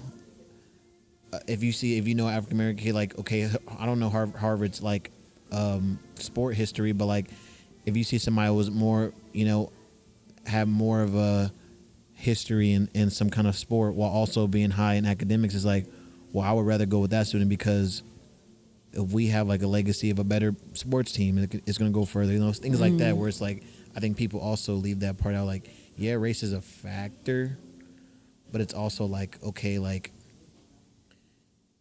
like like you said, like the sto- the scores are like um, racially based. Like just because you're good at this score doesn't mean anything at all. Well, it's like following, being able to do good at school is oftentimes being good at following rules. Yeah, And following rules is, you know, not the same as being competent. Competent, competent is subjective. exactly. We've we've standardized it to make it, you know, something that I is like ideally across the board fair, but it's at the end of the day not. Competency is very subjective, and at it this is. time, it's subjective to white ideologies and not, you know, many ways of understanding the the various ways of understanding. And some forms of understanding are culturally based. well, even know what I like you mean? think Like, about um, Street smart yeah, is a is a culturally based knowing, Mm-hmm. but you don't have a SAT uh, test for street smarts. Well, yeah, even even You know what I something mean? like like you said, like you can be. We, I know some of the smartest people ever. You give them their their thing to file the taxes. Same situation too. Like there is a like like I said. Okay, you're competent enough to read some information and regurgitate it. How does that make you A contributing member to society. Yeah, smart makes you a great worker, or it can make you like a great. You know, what I'm saying like in that shape, shape or form. But, um, but yeah, to go back like to like why it's important. Like even like I think there's even like a lesson in like I might be this I might be reaching because I like to reach, but I would say even like there's like almost like a lesson in life in that because like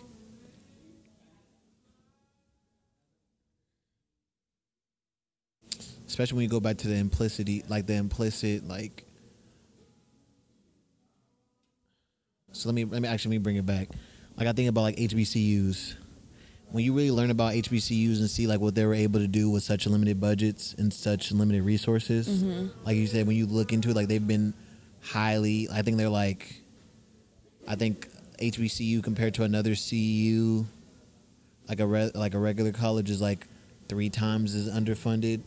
And I think I think when you look at private private HBCUs compared to other private colleges, it's like it's like the number is like higher. I think it's like seven times less underfunded.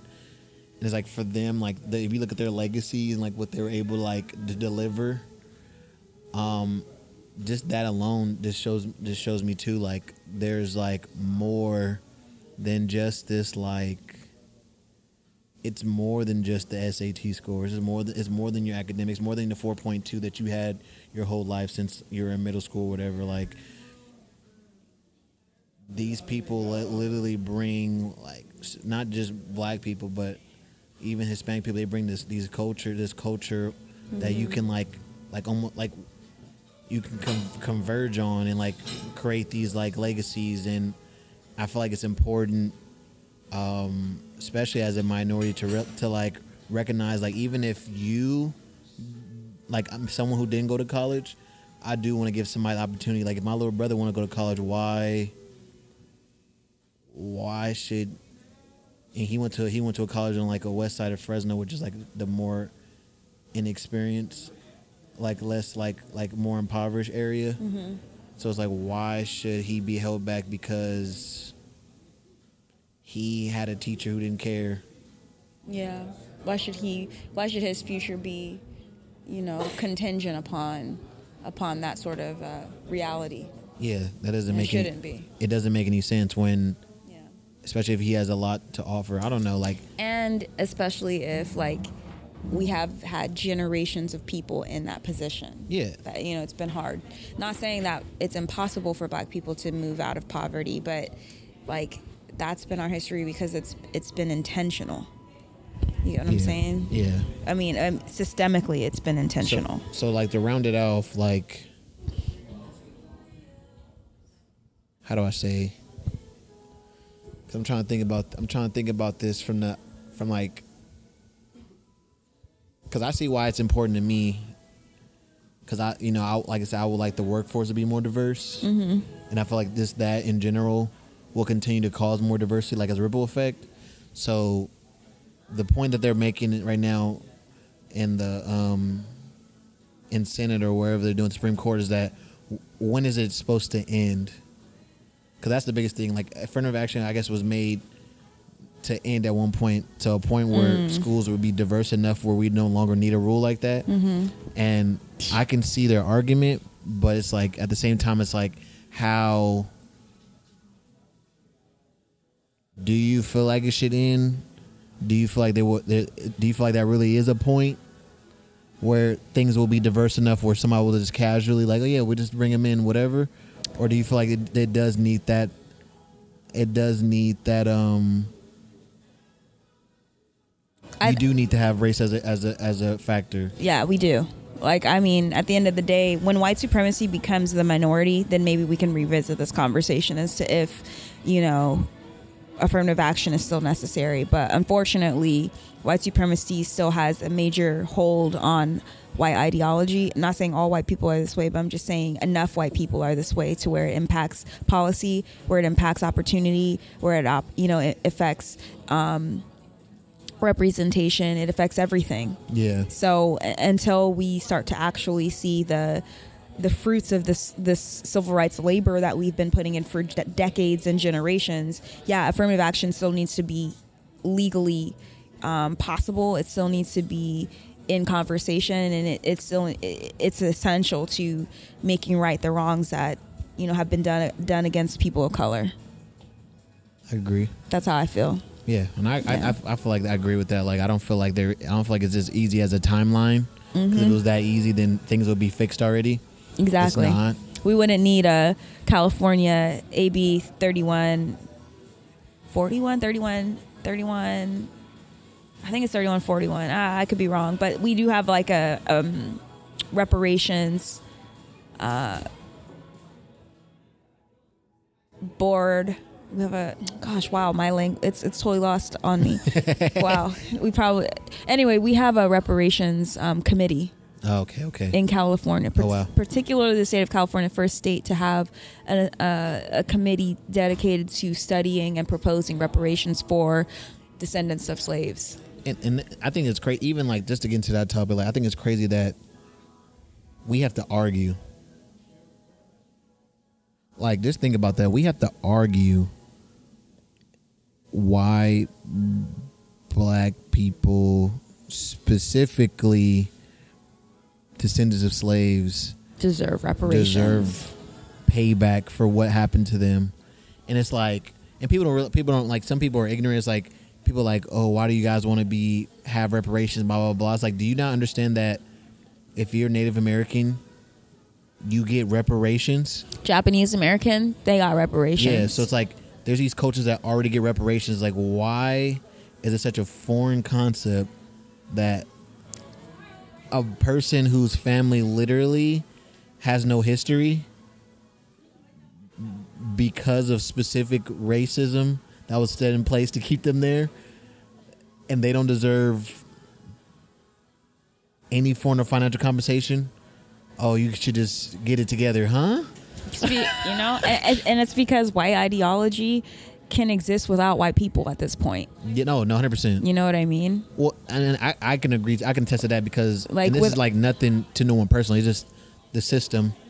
I mean, just the example of, of Asian Americans fighting against affirmative action is an example of that. Like, if they really respected the history of affirmative action and understood how that actually helps them and protects them, then, you know, we, we wouldn't need to be having this conversation. But because so many groups of color, including black people, can perpetuate white ideology, particularly white supremacist ideology, you know, they're there is a need for us to have to continue to advocate for these things.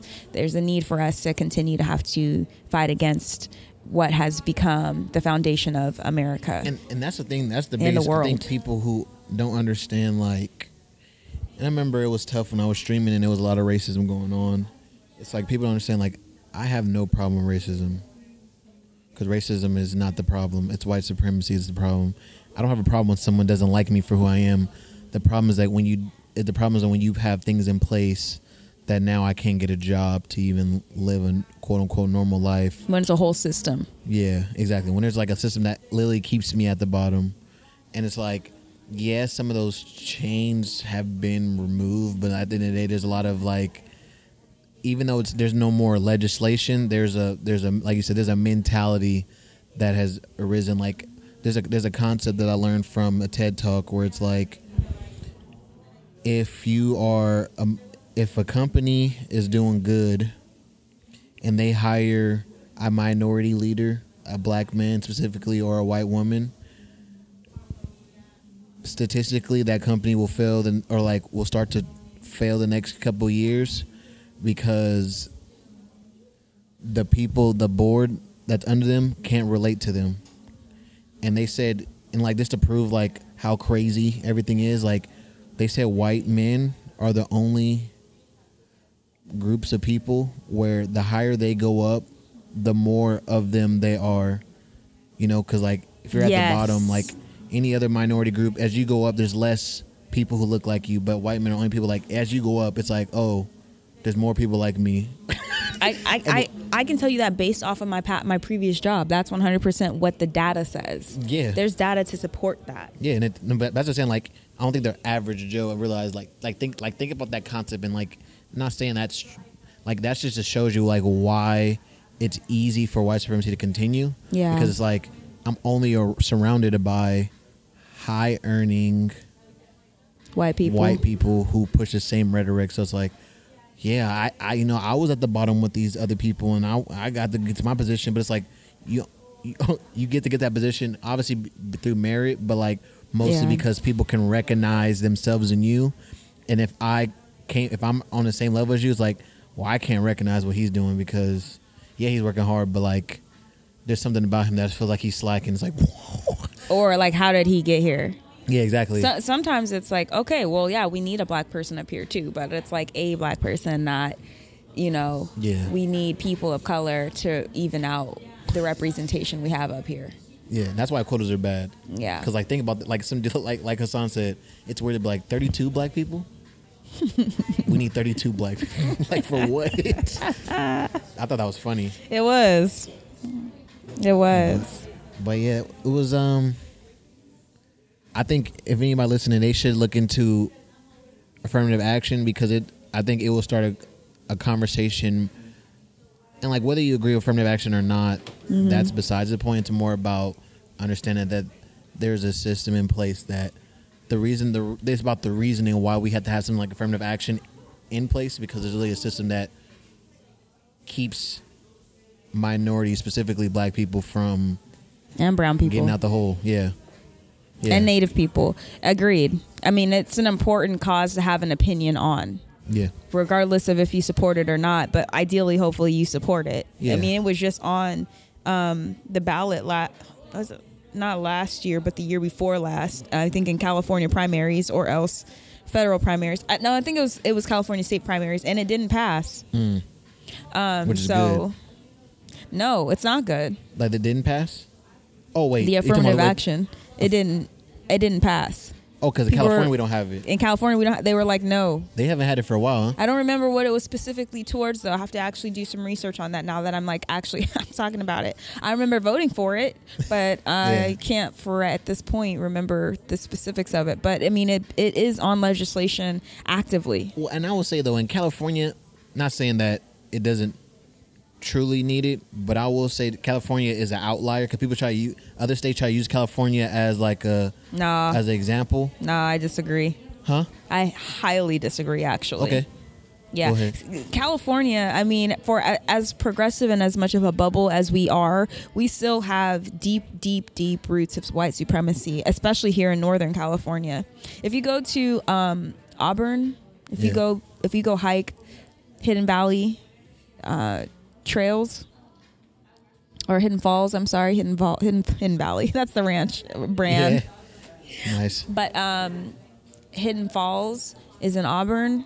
You'll see on the map that there's, well, first of all, uh, in Northern California, there is a town that's known as Hangtown, which has to Oh, yeah. do. I You, know you know what I'm talking about? Yeah. Okay, but in in Hidden Hidden Falls, if you look at the map, you'll see the the stream, the creek, has two names. First is called the first part of the creek is called Coons Creek. This is on the state map Yeah. for for this hiking trail. Yeah. Coons Creek. Yeah. And as you move further along down Coon Creek, it's called Dead Man's Creek. Yeah. And if you look at the trees when you go there, they look like um like like hanging rituals. Like the the tree limbs are curved and hung over as if we have had ancestors who once lost their lives there. Yeah. And that's an it's an important part of California history that we don't talk enough about. Lynching happened very much and happens still in California. Yeah. So, I mean, for as much of a bubble and progressive as we have the reputation of, we're not excluded from it needing to be taken very seriously. Yeah. You know what I mean? And I'm not I'm not saying I'm not saying um I was talking in the in the aspect of, of the colleges, but I will say and this is me obviously telling how I how I've experienced life in California. I feel like California because it's progressive that all that's created is made people have to be more crafty with how they go about things It's more covert. um, when you go to Houston, it's like black people do it, black people, white people do it, white people. And that's Yeah. just what it is. Yeah, it's much more explicit. And I feel like that's, for lack of a better term, better Yeah. because it's like you know what you're dealing with. Mm. Versus here, someone could be in your house, in your face, like kiki, smiling, laughing about you, but when they really go home, they really hate you with, well, all they're being.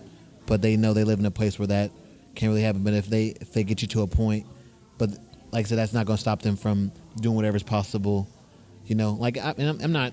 like, Yeah. I, I, I mean, I'm saying the same thing as you. Is that you could be hiking a regular, everyday California nature trail, and it could also be the location of a KKK rally. exactly, That's all I'm saying. exactly. You know? And I, I don't. I wasn't. That wasn't the point I'm making. That like racism is gone. Not, not Yeah, all, yeah. or white supremacy at all. Yeah. It was more like they try to use them as an example because our our colleges tend to be more diverse. Yeah. Without affirmative action, but it, I think it's only because It's much mo- more covert here. yeah, yeah, like we're gonna let you have a job. Mm-hmm. I mean, we're gonna let you go to college, but like my mom went to college and got a degree, and she doesn't go to, she doesn't work in her field. you know, like not saying it's specifically that, but it's like it's hard Yeah. not to think it's that. Yeah. I So, agree. Yeah, I agree. definitely don't ever get it twisted like that. Not saying you specifically, No, anybody listening. we're on the same page. Yeah, that We're on the same California is not racist because that's what some. And I'll go. I'll go into that another time. But that whole ideology that are we past this? No, Yeah. we're not past this. Not at all. No state is past it. But I will say, we're the furthest, probably. oh, Maybe. I don't know. it depends who you we ask. had we had some people in the insurrection arrested too. So yeah, no, yeah, exactly. you know so, what like, I mean? So I wanted to talk about because you have a YouTube channel, and it was called. Is that Radical Transparency? Yes. So you have. She has a like a. Is it a series? It's a series. It's a series called Radical Transparency, um, and the one that I watched was Deep Insecurities, which is a really good one. Mm-hmm. And it's like she does like these like almost like monologues. I guess we agreed that they are monologues. Yeah. Of like her experiences in life and like her wisdom that she's gained from that. If you haven't, I would say go check it out. Yeah, check out Cloud Eleven on YouTube. Cloud Eleven. so, but I was watching it and it was like it was like really thought provoking, especially for like it's for me. I find I'm I'm good at having conversation with myself in my head, but it's hard to verbalize that, mm-hmm. and I really need to springboard to like back and forth. Um, I really admire that you can do that by yourself, and I'm pretty sure a lot of that this goes back to your communication like style to be able to self reflect. Yeah, thank you. But I wanted to. You said something where you. I wanted you to expand on where at your last job that you talked about where it was predominantly like data analysts, which I could see why people would be less social there. But like, how do you feel about that idea of like being let go, and then also before that having the implication of saying like things like you're just too social for this position. Like, what is that like? Well, I mean, I, I will be fair in the fact that I do talk a lot. Like in, in fifth grade, I did get in trouble Maybe for talking too much. Sure. Uh, okay. Okay. I can give a little context. Then I mean, what you're comfortable with. Yeah, I mean, I took so I took this job on thinking I was going to make a huge social change with affirmative action and helping corporations be more inclusive and more aware about improving their again their like hiring trends, their promotion trends, their recruitment trends, their termination trends. Yeah. But un- unfortunately, they really wanted somebody to be quiet and do the work. They wanted people. They wanted someone to be quiet and do the work. and so that's where the being too social comes in. is that I was not quiet and I didn't just do the work. First of all, I don't just trust. I don't blindly trust leadership. That's a big part of it. I question. I have lots of questions that I need answers to for me to perform at the capacity that people want me to perform at. Yeah. The thing is, I can perform, but I have to have respect and I have to have a why for me to perform. So for you, you for for an organization like this one to expect me to just compile reports, affirmative action plans, and the data is suggesting that there's severe disparity, Yeah. and for me to not have an emotional reaction to it is just untoward to me. I, I can't do that. You know, other other staff who don't perhaps identify as closely to the people who are being in the who are in the in the In the data. in the data and are having the disparities that they're see, that they're having in the dis, in in the data. uh, Maybe I understand you can just do this as work, but for me, I can't. Yeah. So I'm a people person in the sense of like I relate to the data in a very personable way. It's very personified for me, mm. but also I'm a people person in that I like to make relationships at work. And if I don't have strong relationships, I'm not going to be a good worker. And that's pretty much what happened. And I think it's crazy too, because like when you hear the idea of like you're too social, it's like when you when you look at the thing where it's like I think people spend like thirty percent of their lives at work or something like that. It's like if I spend one third of my life in a job, I'm not allowed to like try to build some kind of relationship. Like I spent eight hours here, Mando, just to to exist. Like and exist, I mean in like in a sense of like pay my bills. So Yeah. it's like it's crazy for me to think like oh you're just you're too you're too talkative and like i get it like if you're like not doing your job but it's like I mean, there were there are times where like you know, conversation with my peers was more important than me meeting a deadline to an extent. But mostly because the conversations I was having with peers related to my com- competency in the work I was doing. Like I, I was in training, so for me, uh. it was more about understanding the why behind the work I was doing, as opposed to just doing the work that I was doing. yeah You know, but to my employer, it was about getting that shit done and getting it done efficiently and effectively. i will say from the because i've been taking some courses on like data analyst stuff and i can definitely see that. Because it's like you you they just throw this data at you interpret the data and give me the insights on this data. And it's like like you said it's hard um it's hard to do that. Like how like like i think it takes a special kind of person to look like especially like i mean it depends on the data too like i said especially the data you're looking at where it's like you're working for a, a advocacy like company and it's like so how can you not see this data and like get passionate about change it's like no Mm-hmm. it's just this is what the data says like that's crazy to me Yeah. I, like- I thought it was expecting it was unrealistic expectations placed on me for you for you to ask of me as a black woman to not be emotional or not be connected to the data that I'm working with. Um, that's just unrealistic for me. yeah. You know, I'm seeing myself in this data. Is at, at, and I'm seeing people that I know and love in this data. Yeah. You know so but of course if it's a predominantly white space they're not going to see it that way. Yeah. They- which i guess that's why they would thrive in that because like oh it's just numbers. It's just numbers. It's just data. Yeah it's just what the numbers say which is crazy. You know. So I wanted to ask you too, because you said, um, because especially like, you know, the big argument when people were working from home, when it came to the office situation. Although, did you want to touch? it? Did, did I? I don't want to move away from that. Do you have something you want to say about No. it? No. Cause I wanted. I don't. You know, I'm. I'm You're good. just want to make sure. It's weird, like when I think about COVID and everybody was working from home. You know, people they said quality of life went up for people because they were just, you know, if I'm gonna work eight hours, working at home is like a better alternative than going to this office. But people are like, oh, I want people to work in the office because it's better for team building. It's like weird that y'all pushing this narrative, but like in a situation where you were in, where it's like there is no social like there is no social like room for for social circumstances because like no we have these deadlines that need to be met and that's more important than If anything, they're arbitrary deadlines too. The Yeah. ones I was meeting. because you think about too the data like what's the deadline for because because we said we'd give it to the client by then. Yeah, exactly. You mean we can't we can't push that out because we're training somebody yeah yeah yeah who needed more time. yeah they didn't you didn't take that into account into account They're not missing any governmental deadlines. yeah You get what I'm saying? Like Yeah. the real inconvenience is just that we didn't we didn't follow through with what we said, and I think that there should be space. Anyway, there should be space for that. But So I wanted to say, like, how do you feel about the ideology? Like, if do you, so, I, the point I want to make is like, do you feel like jobs like that should even be allowed to be like in an office setting? Like, I feel like they need to be.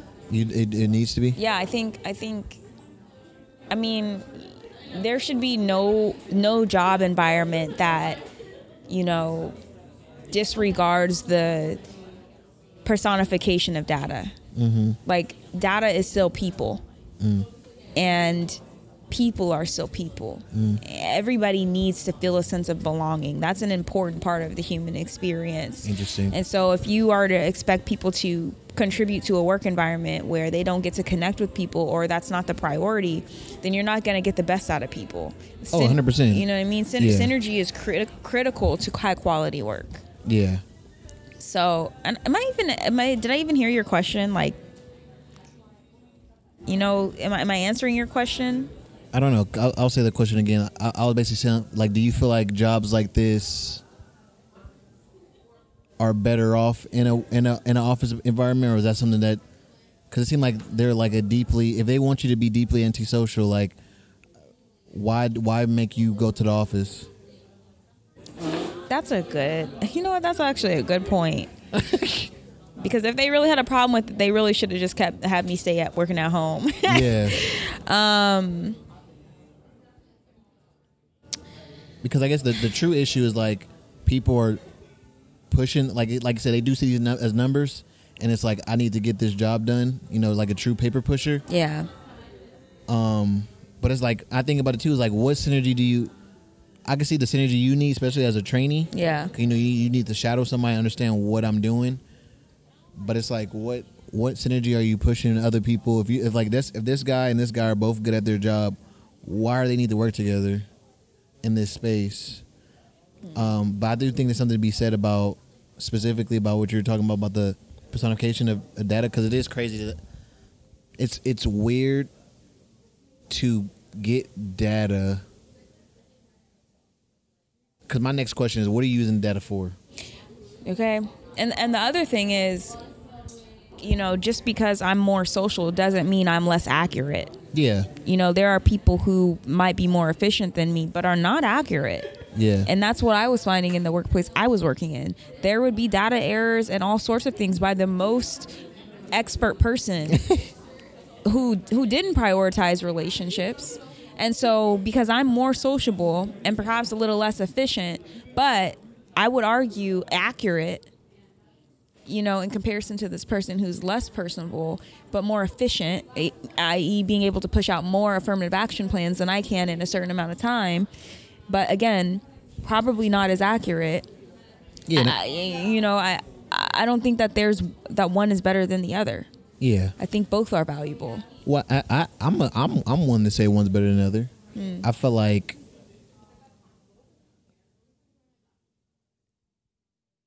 be able to person, personify the data or understand the the person, the archetype that you're starting to build with that data is important. Me and my cousin talked about this the other day. If your data says that pregnant women who go to Target for diapers are more likely to spend money on groceries. If I see that as a man, I wouldn't understand why. I just understand they do it, but if as a woman you're like, oh yeah, because when I'm pregnant, I don't want to go to another store. I'm tired, so I'd rather just buy the groceries, even if they might cost twenty cents more mm-hmm. on the dollar. And it's like it's stuff like that where it's like, mm. if you don't understand and I can see like if you're more a social person, because even if even if you are a man, if you like you know you're like a single man, like you never had you know you never you don't have a wife who's pregnant, or like I understand that, like recognize that in other people, mm-hmm. something like that too. Is like I can see that being very important Yeah. because now you can. It's one thing to know something, that's all that is. You know something. This is what I know about the data, but like. If you have some form of social skills or some you can form of ex- feel that. yeah, some yeah, exactly. Like I feel you. Yeah, You know, I, I think about. I, I don't mean. Sorry for interrupting. No, okay. But I think about in higher ed, you know, where I work, there is a trend of not being able to retain black women in particular, and instead there's a trend of hiring um, international black people. You know. And and retaining them, and uh, you know, as a black woman having considered leaving higher education because of how I felt not appreciated, how I felt like my experiences with students were completely different than my counterparts, which which they are, you know, but they're that's I feel that experience firsthand and whereas you know you have somebody who's doing these affirmative action plans, it's just a number. It's just a number of a black woman lost. You get what I'm saying? Like yeah, but when you yeah when you feel that you can give context as to why that black woman is lost and that information is just as important as knowing that black women are being lost at a yearly annual rate Well, yeah, and it, not to mention like I feel like data is misleading in the sense of like Yeah. you can look at it like the retention rate of of black women is low, so it's better not to hire a black woman because she's gonna quit. Instead of realizing like, well, no, the the way the reason because it's low is because, like you said, a black woman joins the workforce and the environment's not to- suitable for her Yeah, she's in an environment that one doesn't recognize her as a black person, but also as a woman. So it's like for her, it's a lot more taxing than than some other other type of person. yeah And it's like stuff like that, like. Mm. And it's like I guess it's tough to say because you know as a data analyst your job is only just to crunch the data and let the other person figure that out. 100% And I guess that's what it boils down to is like I guess their job is to get the data and then pass it to the next person so they can look at it and be like, okay, so let's figure this out. what should have happened is that i got promoted to being a consultant or yeah, or they yeah, if they were Like- smart, like well, maybe you know maybe this is not for you. Maybe we can get you somewhere else. Instead of like, nah, you gotta go, dog. she like exactly instead of kicking me out like oh she's hella smart let's reposition her into something that would better suit the intelligence that she brings Yeah. maybe data analyst isn't yeah. what what serves her best but this insight that she has is really useful and so we've got clients that are being audited maybe she's going to be able to ask them questions that can help them in their audit Yeah. yeah but anyway Oh, Well, I'll- but I, that leads into the question like, do you feel like, and this is the hot take I put in there is like, do you feel like socialites, you know, people who are like creative, like creative minded and like more think about what think about the work that they're doing? Do you feel like there's even a space for them in the cor- in corporate America right now, especially with that is structured right now? I don't only because I think corporate America is very much about rules, regulations, and policies and following them. It's about efficiency. It's about being, um, yeah, a rule follower. And I think socialites and creatives are nonconformists by nature. So you're you're putting nonconformists into an environment that expects conformity, and you know that's not compatible at all Yeah. you know so I, I do think that at least corporate spaces they could the thing is like corporate spaces they need creativity they need personality to resonate with consumers but the reality is of like retaining these types of people is probably very difficult and if anything creatives and socialites become very disposable you know because again of nonconformity creatives are here to disrupt the norm. They're here to call out the things that we're not really seeing on a day to day. And so Well, yeah. sometimes that means corporate corporate spaces would need to change these things that are being identified but most often they don't want to change these things in order to maintain again the consumers that they have you, you get what I- it's like a double-edged sword to an extent. it's like an infinite loop. yes Well, and I think I think that when I think about it, like sp- my own pers- personal experiences, like for me, like it's the difference between efficiency and like being effective. You know. yeah Uh, and there's books that prove that. I think it's Ooh. 40th, 40th, uh, 40 hour work, a four hour work week. He talks about that ID, that ideology, which is like, like I work at a job. It's like, why would I, why would I do it this way if there's like redundancy in that? Like, trying to think. I'm trying to think of like a real world situation, like something like a host. What's the point of a host? Like I understand the point of a host as like someone who worked in that space, but it's like you've seen we see businesses where it's like um fast casual where it's like a host isn't needed. You know things like that where it's like and that's obviously a creative person who like saw that and was like well what happened if we mix these two ideologies together? Like just because it's fast food doesn't mean it can't be personable you know things like that where it's like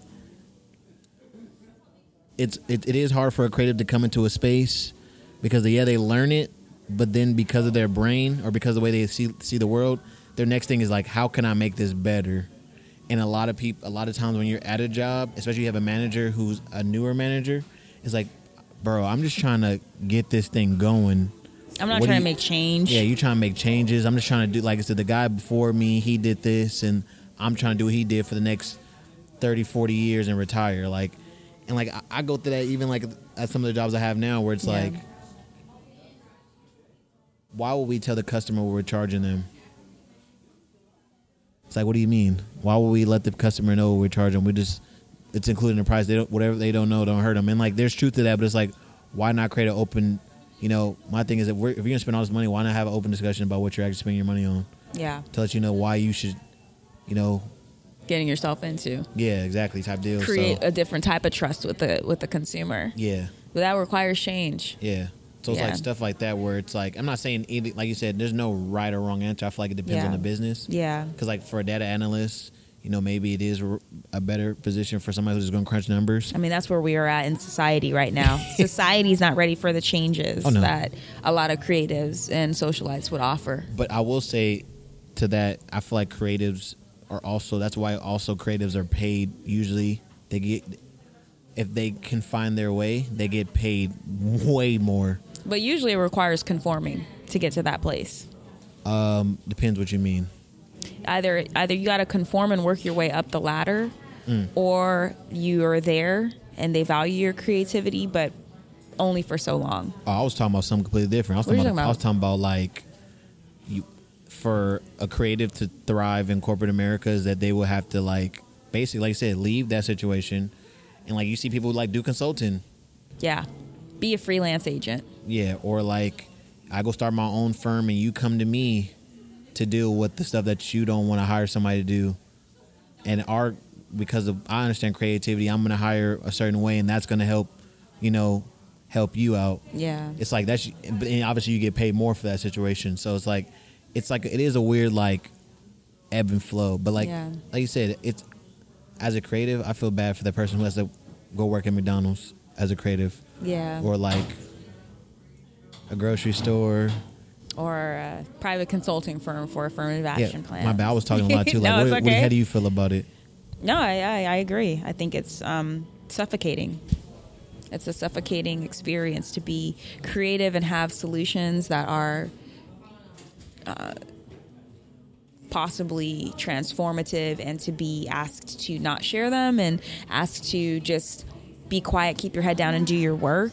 That's just disempowering and to an extent dehumanizing, depending on who you are.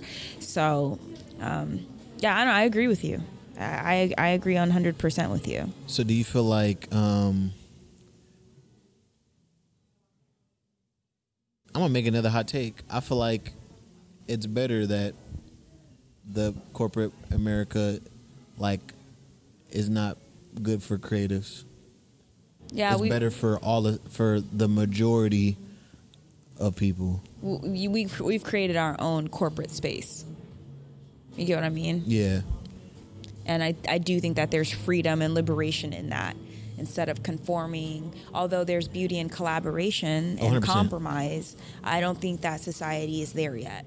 I don't think that that's the normal way to uh, problem solve. I think competing is. And unfortunately, until we are out of that competing mindset in corporate America, we're going to need to have our own corporate space as creatives. Well, I even feel like thinking about the people who are simple, the simple people, Mm-hmm. the people who don't want a life of grandeur, who don't, who are okay with like, you know, not owning anything.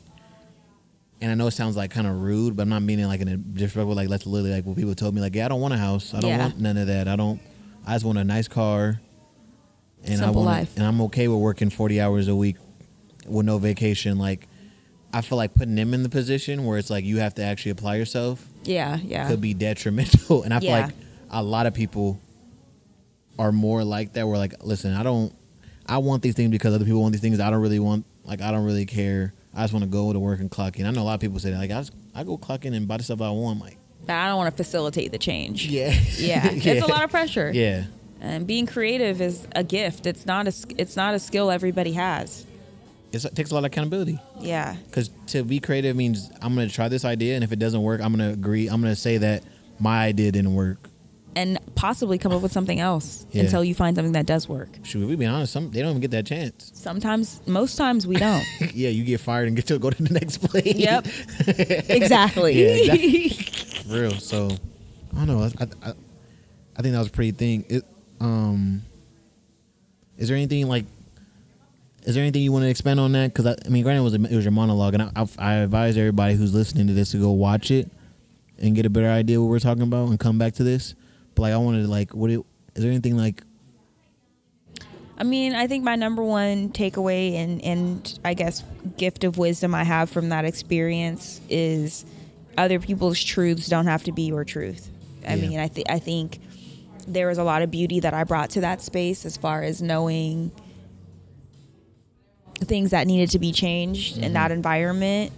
But if they're not ready for it, they're not ready for it. And me being a social person as uh, being used as an excuse to let me go is their truth. But again, I'm not internalizing that. I don't think there's anything wrong with me being a people person, and I think there's a lot of beauty in it actually. So that's that's what I'm walking away with is like not internalizing that truth, letting that be theirs, and walking away with my truth.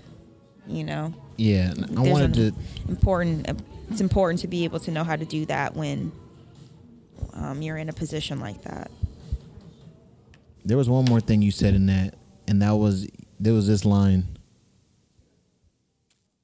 And it, it's not a quote. This is gonna be like a Loose paraphrase. yeah. You're like about being uncomfortable in the presence of someone who has changed. Yeah. Like you were talking about that towards the end, when you're just talking about like being, I guess, kind of like being okay with yourself, and it's like how. I guess people in your past. Yeah. It seems like you were saying is that now that they're around you, they feel a ways, and I wanted you to like, how, like, ex, like what were you what were you meaning when you said that? Well, it's just I think people have an idea about who you are, and they're committed to that idea as a truth. You know, whether that's past or present people. I think my current, my, my previous employer had an idea of who they thought I was going to be in that space. Okay. and they were committed to that and then they realized that's not who i am and the same with my previous fr- you know previous friends i you know moved in with a friend and she knew me as one way which was depressed and sad and unhappy. And I, in my time living there i got a lot of help. I outgrew that that place. And that's what she and i resonated on together. Trauma uh, bonded.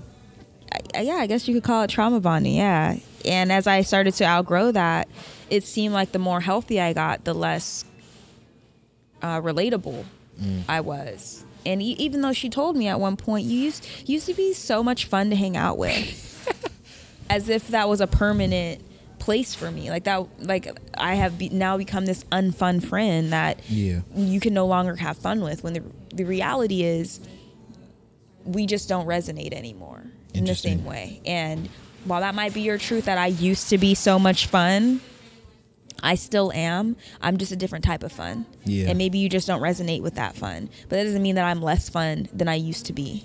You, you know what I mean? Like yeah. that is her truth. Her truth is I, I used to be so much fun and I'm not anymore to her. But to me, the changes that I have seen, that I have grown into, I'm still a great fun person, just in a new and a different way. And that might be uncomfortable to you, Yeah. to a way that you have to put me down and basically, you know, assume that I'm no longer any fun when again that's a very limiting belief that I don't have to I don't have to agree with. And I think too is like I think important to stand it to think about that. Like I think about that, like you say, you think about something like because the first thing that comes to me is like I'm like I said, I'm ignorant. the first thing that comes to mind for me is like when I realize like something like oh if I drink all the time or I smoke all the time, it's a detriment to my health and you know I want these things in life, so I want to focus more on my health and my longevity of life and then you tell that to somebody like, "Yeah, I don't smoke no more." Oh, you lame. Oh, you, oh, and we like I said, especially if you're a black person, you hear that all the time. Oh, you mm-hmm. lame. You don't smoke. You don't drink. Oh, you lame. Like, and it's like, it's one thing to like not like you said to be like, oh, okay, but it's like, dang, to like like you said, they trying to make you they like trying to make you feel so bad about it, like like you're like you're doing something wrong. Like, wow, you really you really gonna You're gonna really gonna vegetarian? get you're gonna get healthy. Yeah. Really? You gonna vegetarian? Oh, Yeah. You, you're not gonna come hanging out tonight because you got gym at ten? Yeah. Yes. Oh yeah. You see, you just you different. I, I could, I couldn't. Like I said, you used to be so much fun. Now you now you go to sleep at nine. like what? Now you go to sleep at nine so you can get up early and go to Mm-hmm. the gym. Like you know, it's like, dang. Like, but it's like it's like this weird like paradox. Like, Yeah. why am I fun? When I was doing self-destructive behaviors, That's uh, exactly. and this comes back all the way to the beginning of what you asked as a good friend. Yeah. or what's a friend like Yeah. a friend is going to root for you a friend is going to support that that Yeah. change. They're not going to speak against it. They're not going to you know be uncomfortable about your change. They're going to support that. They're going to cheer you on in that. They're going to want what's best for you. So you know i feel like that for me has become a, a a way for me to filter through who's still my friend or who is my true friend versus you know who I've been trauma bonded to. Mm. You know, if if you're not rooting for me, if you're not about my my positive progress, uh-huh. then I don't think you're a real friend. You might be an acquaintance. yeah, You might be demoted to to acquaintance. Yeah, that, that's what I think is that dem- that mo- demotion, right? Because like, I feel like people are in your life for seasons, and some people are in your life for life. But I, I mean, I hate. It's not. I don't think anything wrong with realizing that people. Some people might just be in life for a season. Like, I- my middle school friends, I don't think we could relate now.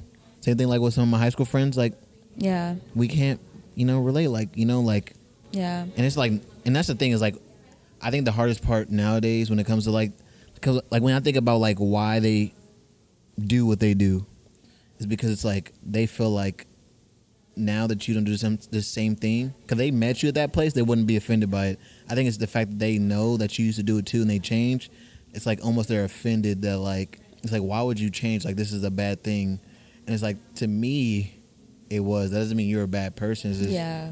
It I wasn't good for me. yeah, like, yeah, like, listen, if you you want to live your life in infidelity, that's cool. I just don't condone that. That is your truth. yeah, and You I, know? I just realized that you know that don't work. if you want, you know, if you talking about you want to get married, it's, it's hard to say I want to get married and also support infidelity. That part. yeah, yeah, You know what I mean? yeah, You so- cannot be a walking contradiction. exactly. So I think, and it's like weird. You know, like, most of us are. I think we've all been there though. Like, you know, Yeah. I, I'm I'm guilty of the the uncle that changed his life. Like, why nigga tripping? like, it's like it's so corny of me to like when I go back and think about it. It's like, bro, I, if anything, he was. I'm thinking he corny because ah, he trying to, he stopped eating pork and now he go to church. Oh, he corny. Just being ignorant. Come on, I look back on it like, eh, you know what? if I pay attention, maybe he was on to something. He was on to something. Listen, if Unc is still around and kicking at 90, 100 years old because he changed his life for the better, Yeah. like in the long run, your judgments mean nothing to me. Yeah. That's, again, like that is your truth about me, and you are welcome to have that. You're welcome to hold on to that. But I'm gonna take this truth about me and walk in faith and walk in, you know, confidence, mm-hmm. and not let your truth undermine my own. Like you said, what people think about me aren't the truths. And I think that's yeah, and that's like you said, period. It doesn't have to be your truth. Unlike with Kanye, he could listen a little more. You know, what I mean, some people are are you is low key kind of truth. true, bro. You're But- not. You're just because you make a billion dollars does not mean you're above. You know what I mean? You're Anything. you're above feedback. so let me ask you. We're two hours in. Okay. Is there anything else you want to talk about? Mm, let me check my notes. I think we've we've hit pretty much everything. Yeah, no, we've hit everything I had. I brought my thoughts on today. Okay, good. Do you have anything else that you want to add? I think we had a good about- conversation. Yeah, You know, yeah. Thanks for letting me be here for two hours. I mean, thank you for being here with me for two hours. You know, you could be doing anything else. I mean, I, I'm I'm always I, I try to be gracious. Like you know, Aw. I got a rat's nest of cables right here. you know, we're in a coffee shop. Everybody's pretty much cleared out since we first started. I know, right? In Oak Park. Represent. How's it feel to be having a mic in your hand again? I'll ask you that. I feel at home, Yeah, my comfort zone. you feel comfortable? Yeah. Yeah, I feel like I got a lot of pent up opinions out. Out. You know what I mean? Stuff I've been holding on to and not putting anywhere. She's like, I had to listen. I gotta let y'all know. Because I had thoughts ready today hmm and I shared them. So I'm feeling good. That's good. So I'll make. Let's end it on a light note. Okay. Let me think. Do you feel like pineapple belongs on pizza? Yes.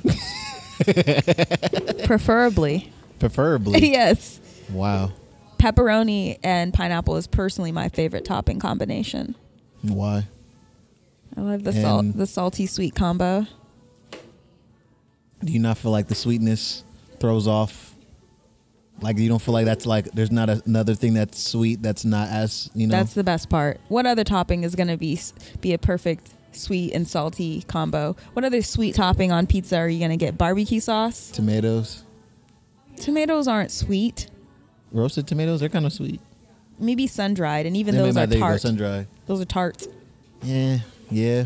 You know what I mean? It's nothing like a good pineapple. we had this argument today when we were cleaning up at the church, and I, I you know, I like to, I always like to play devil's advocate because I made, it, and I, I think I'm gonna bring it up because I made a good point. I feel like I made a good point. Okay, I'm here. I'll, I'll listen. I said because the guy, a lot, it was only one guy who didn't like pineapples on his pizza.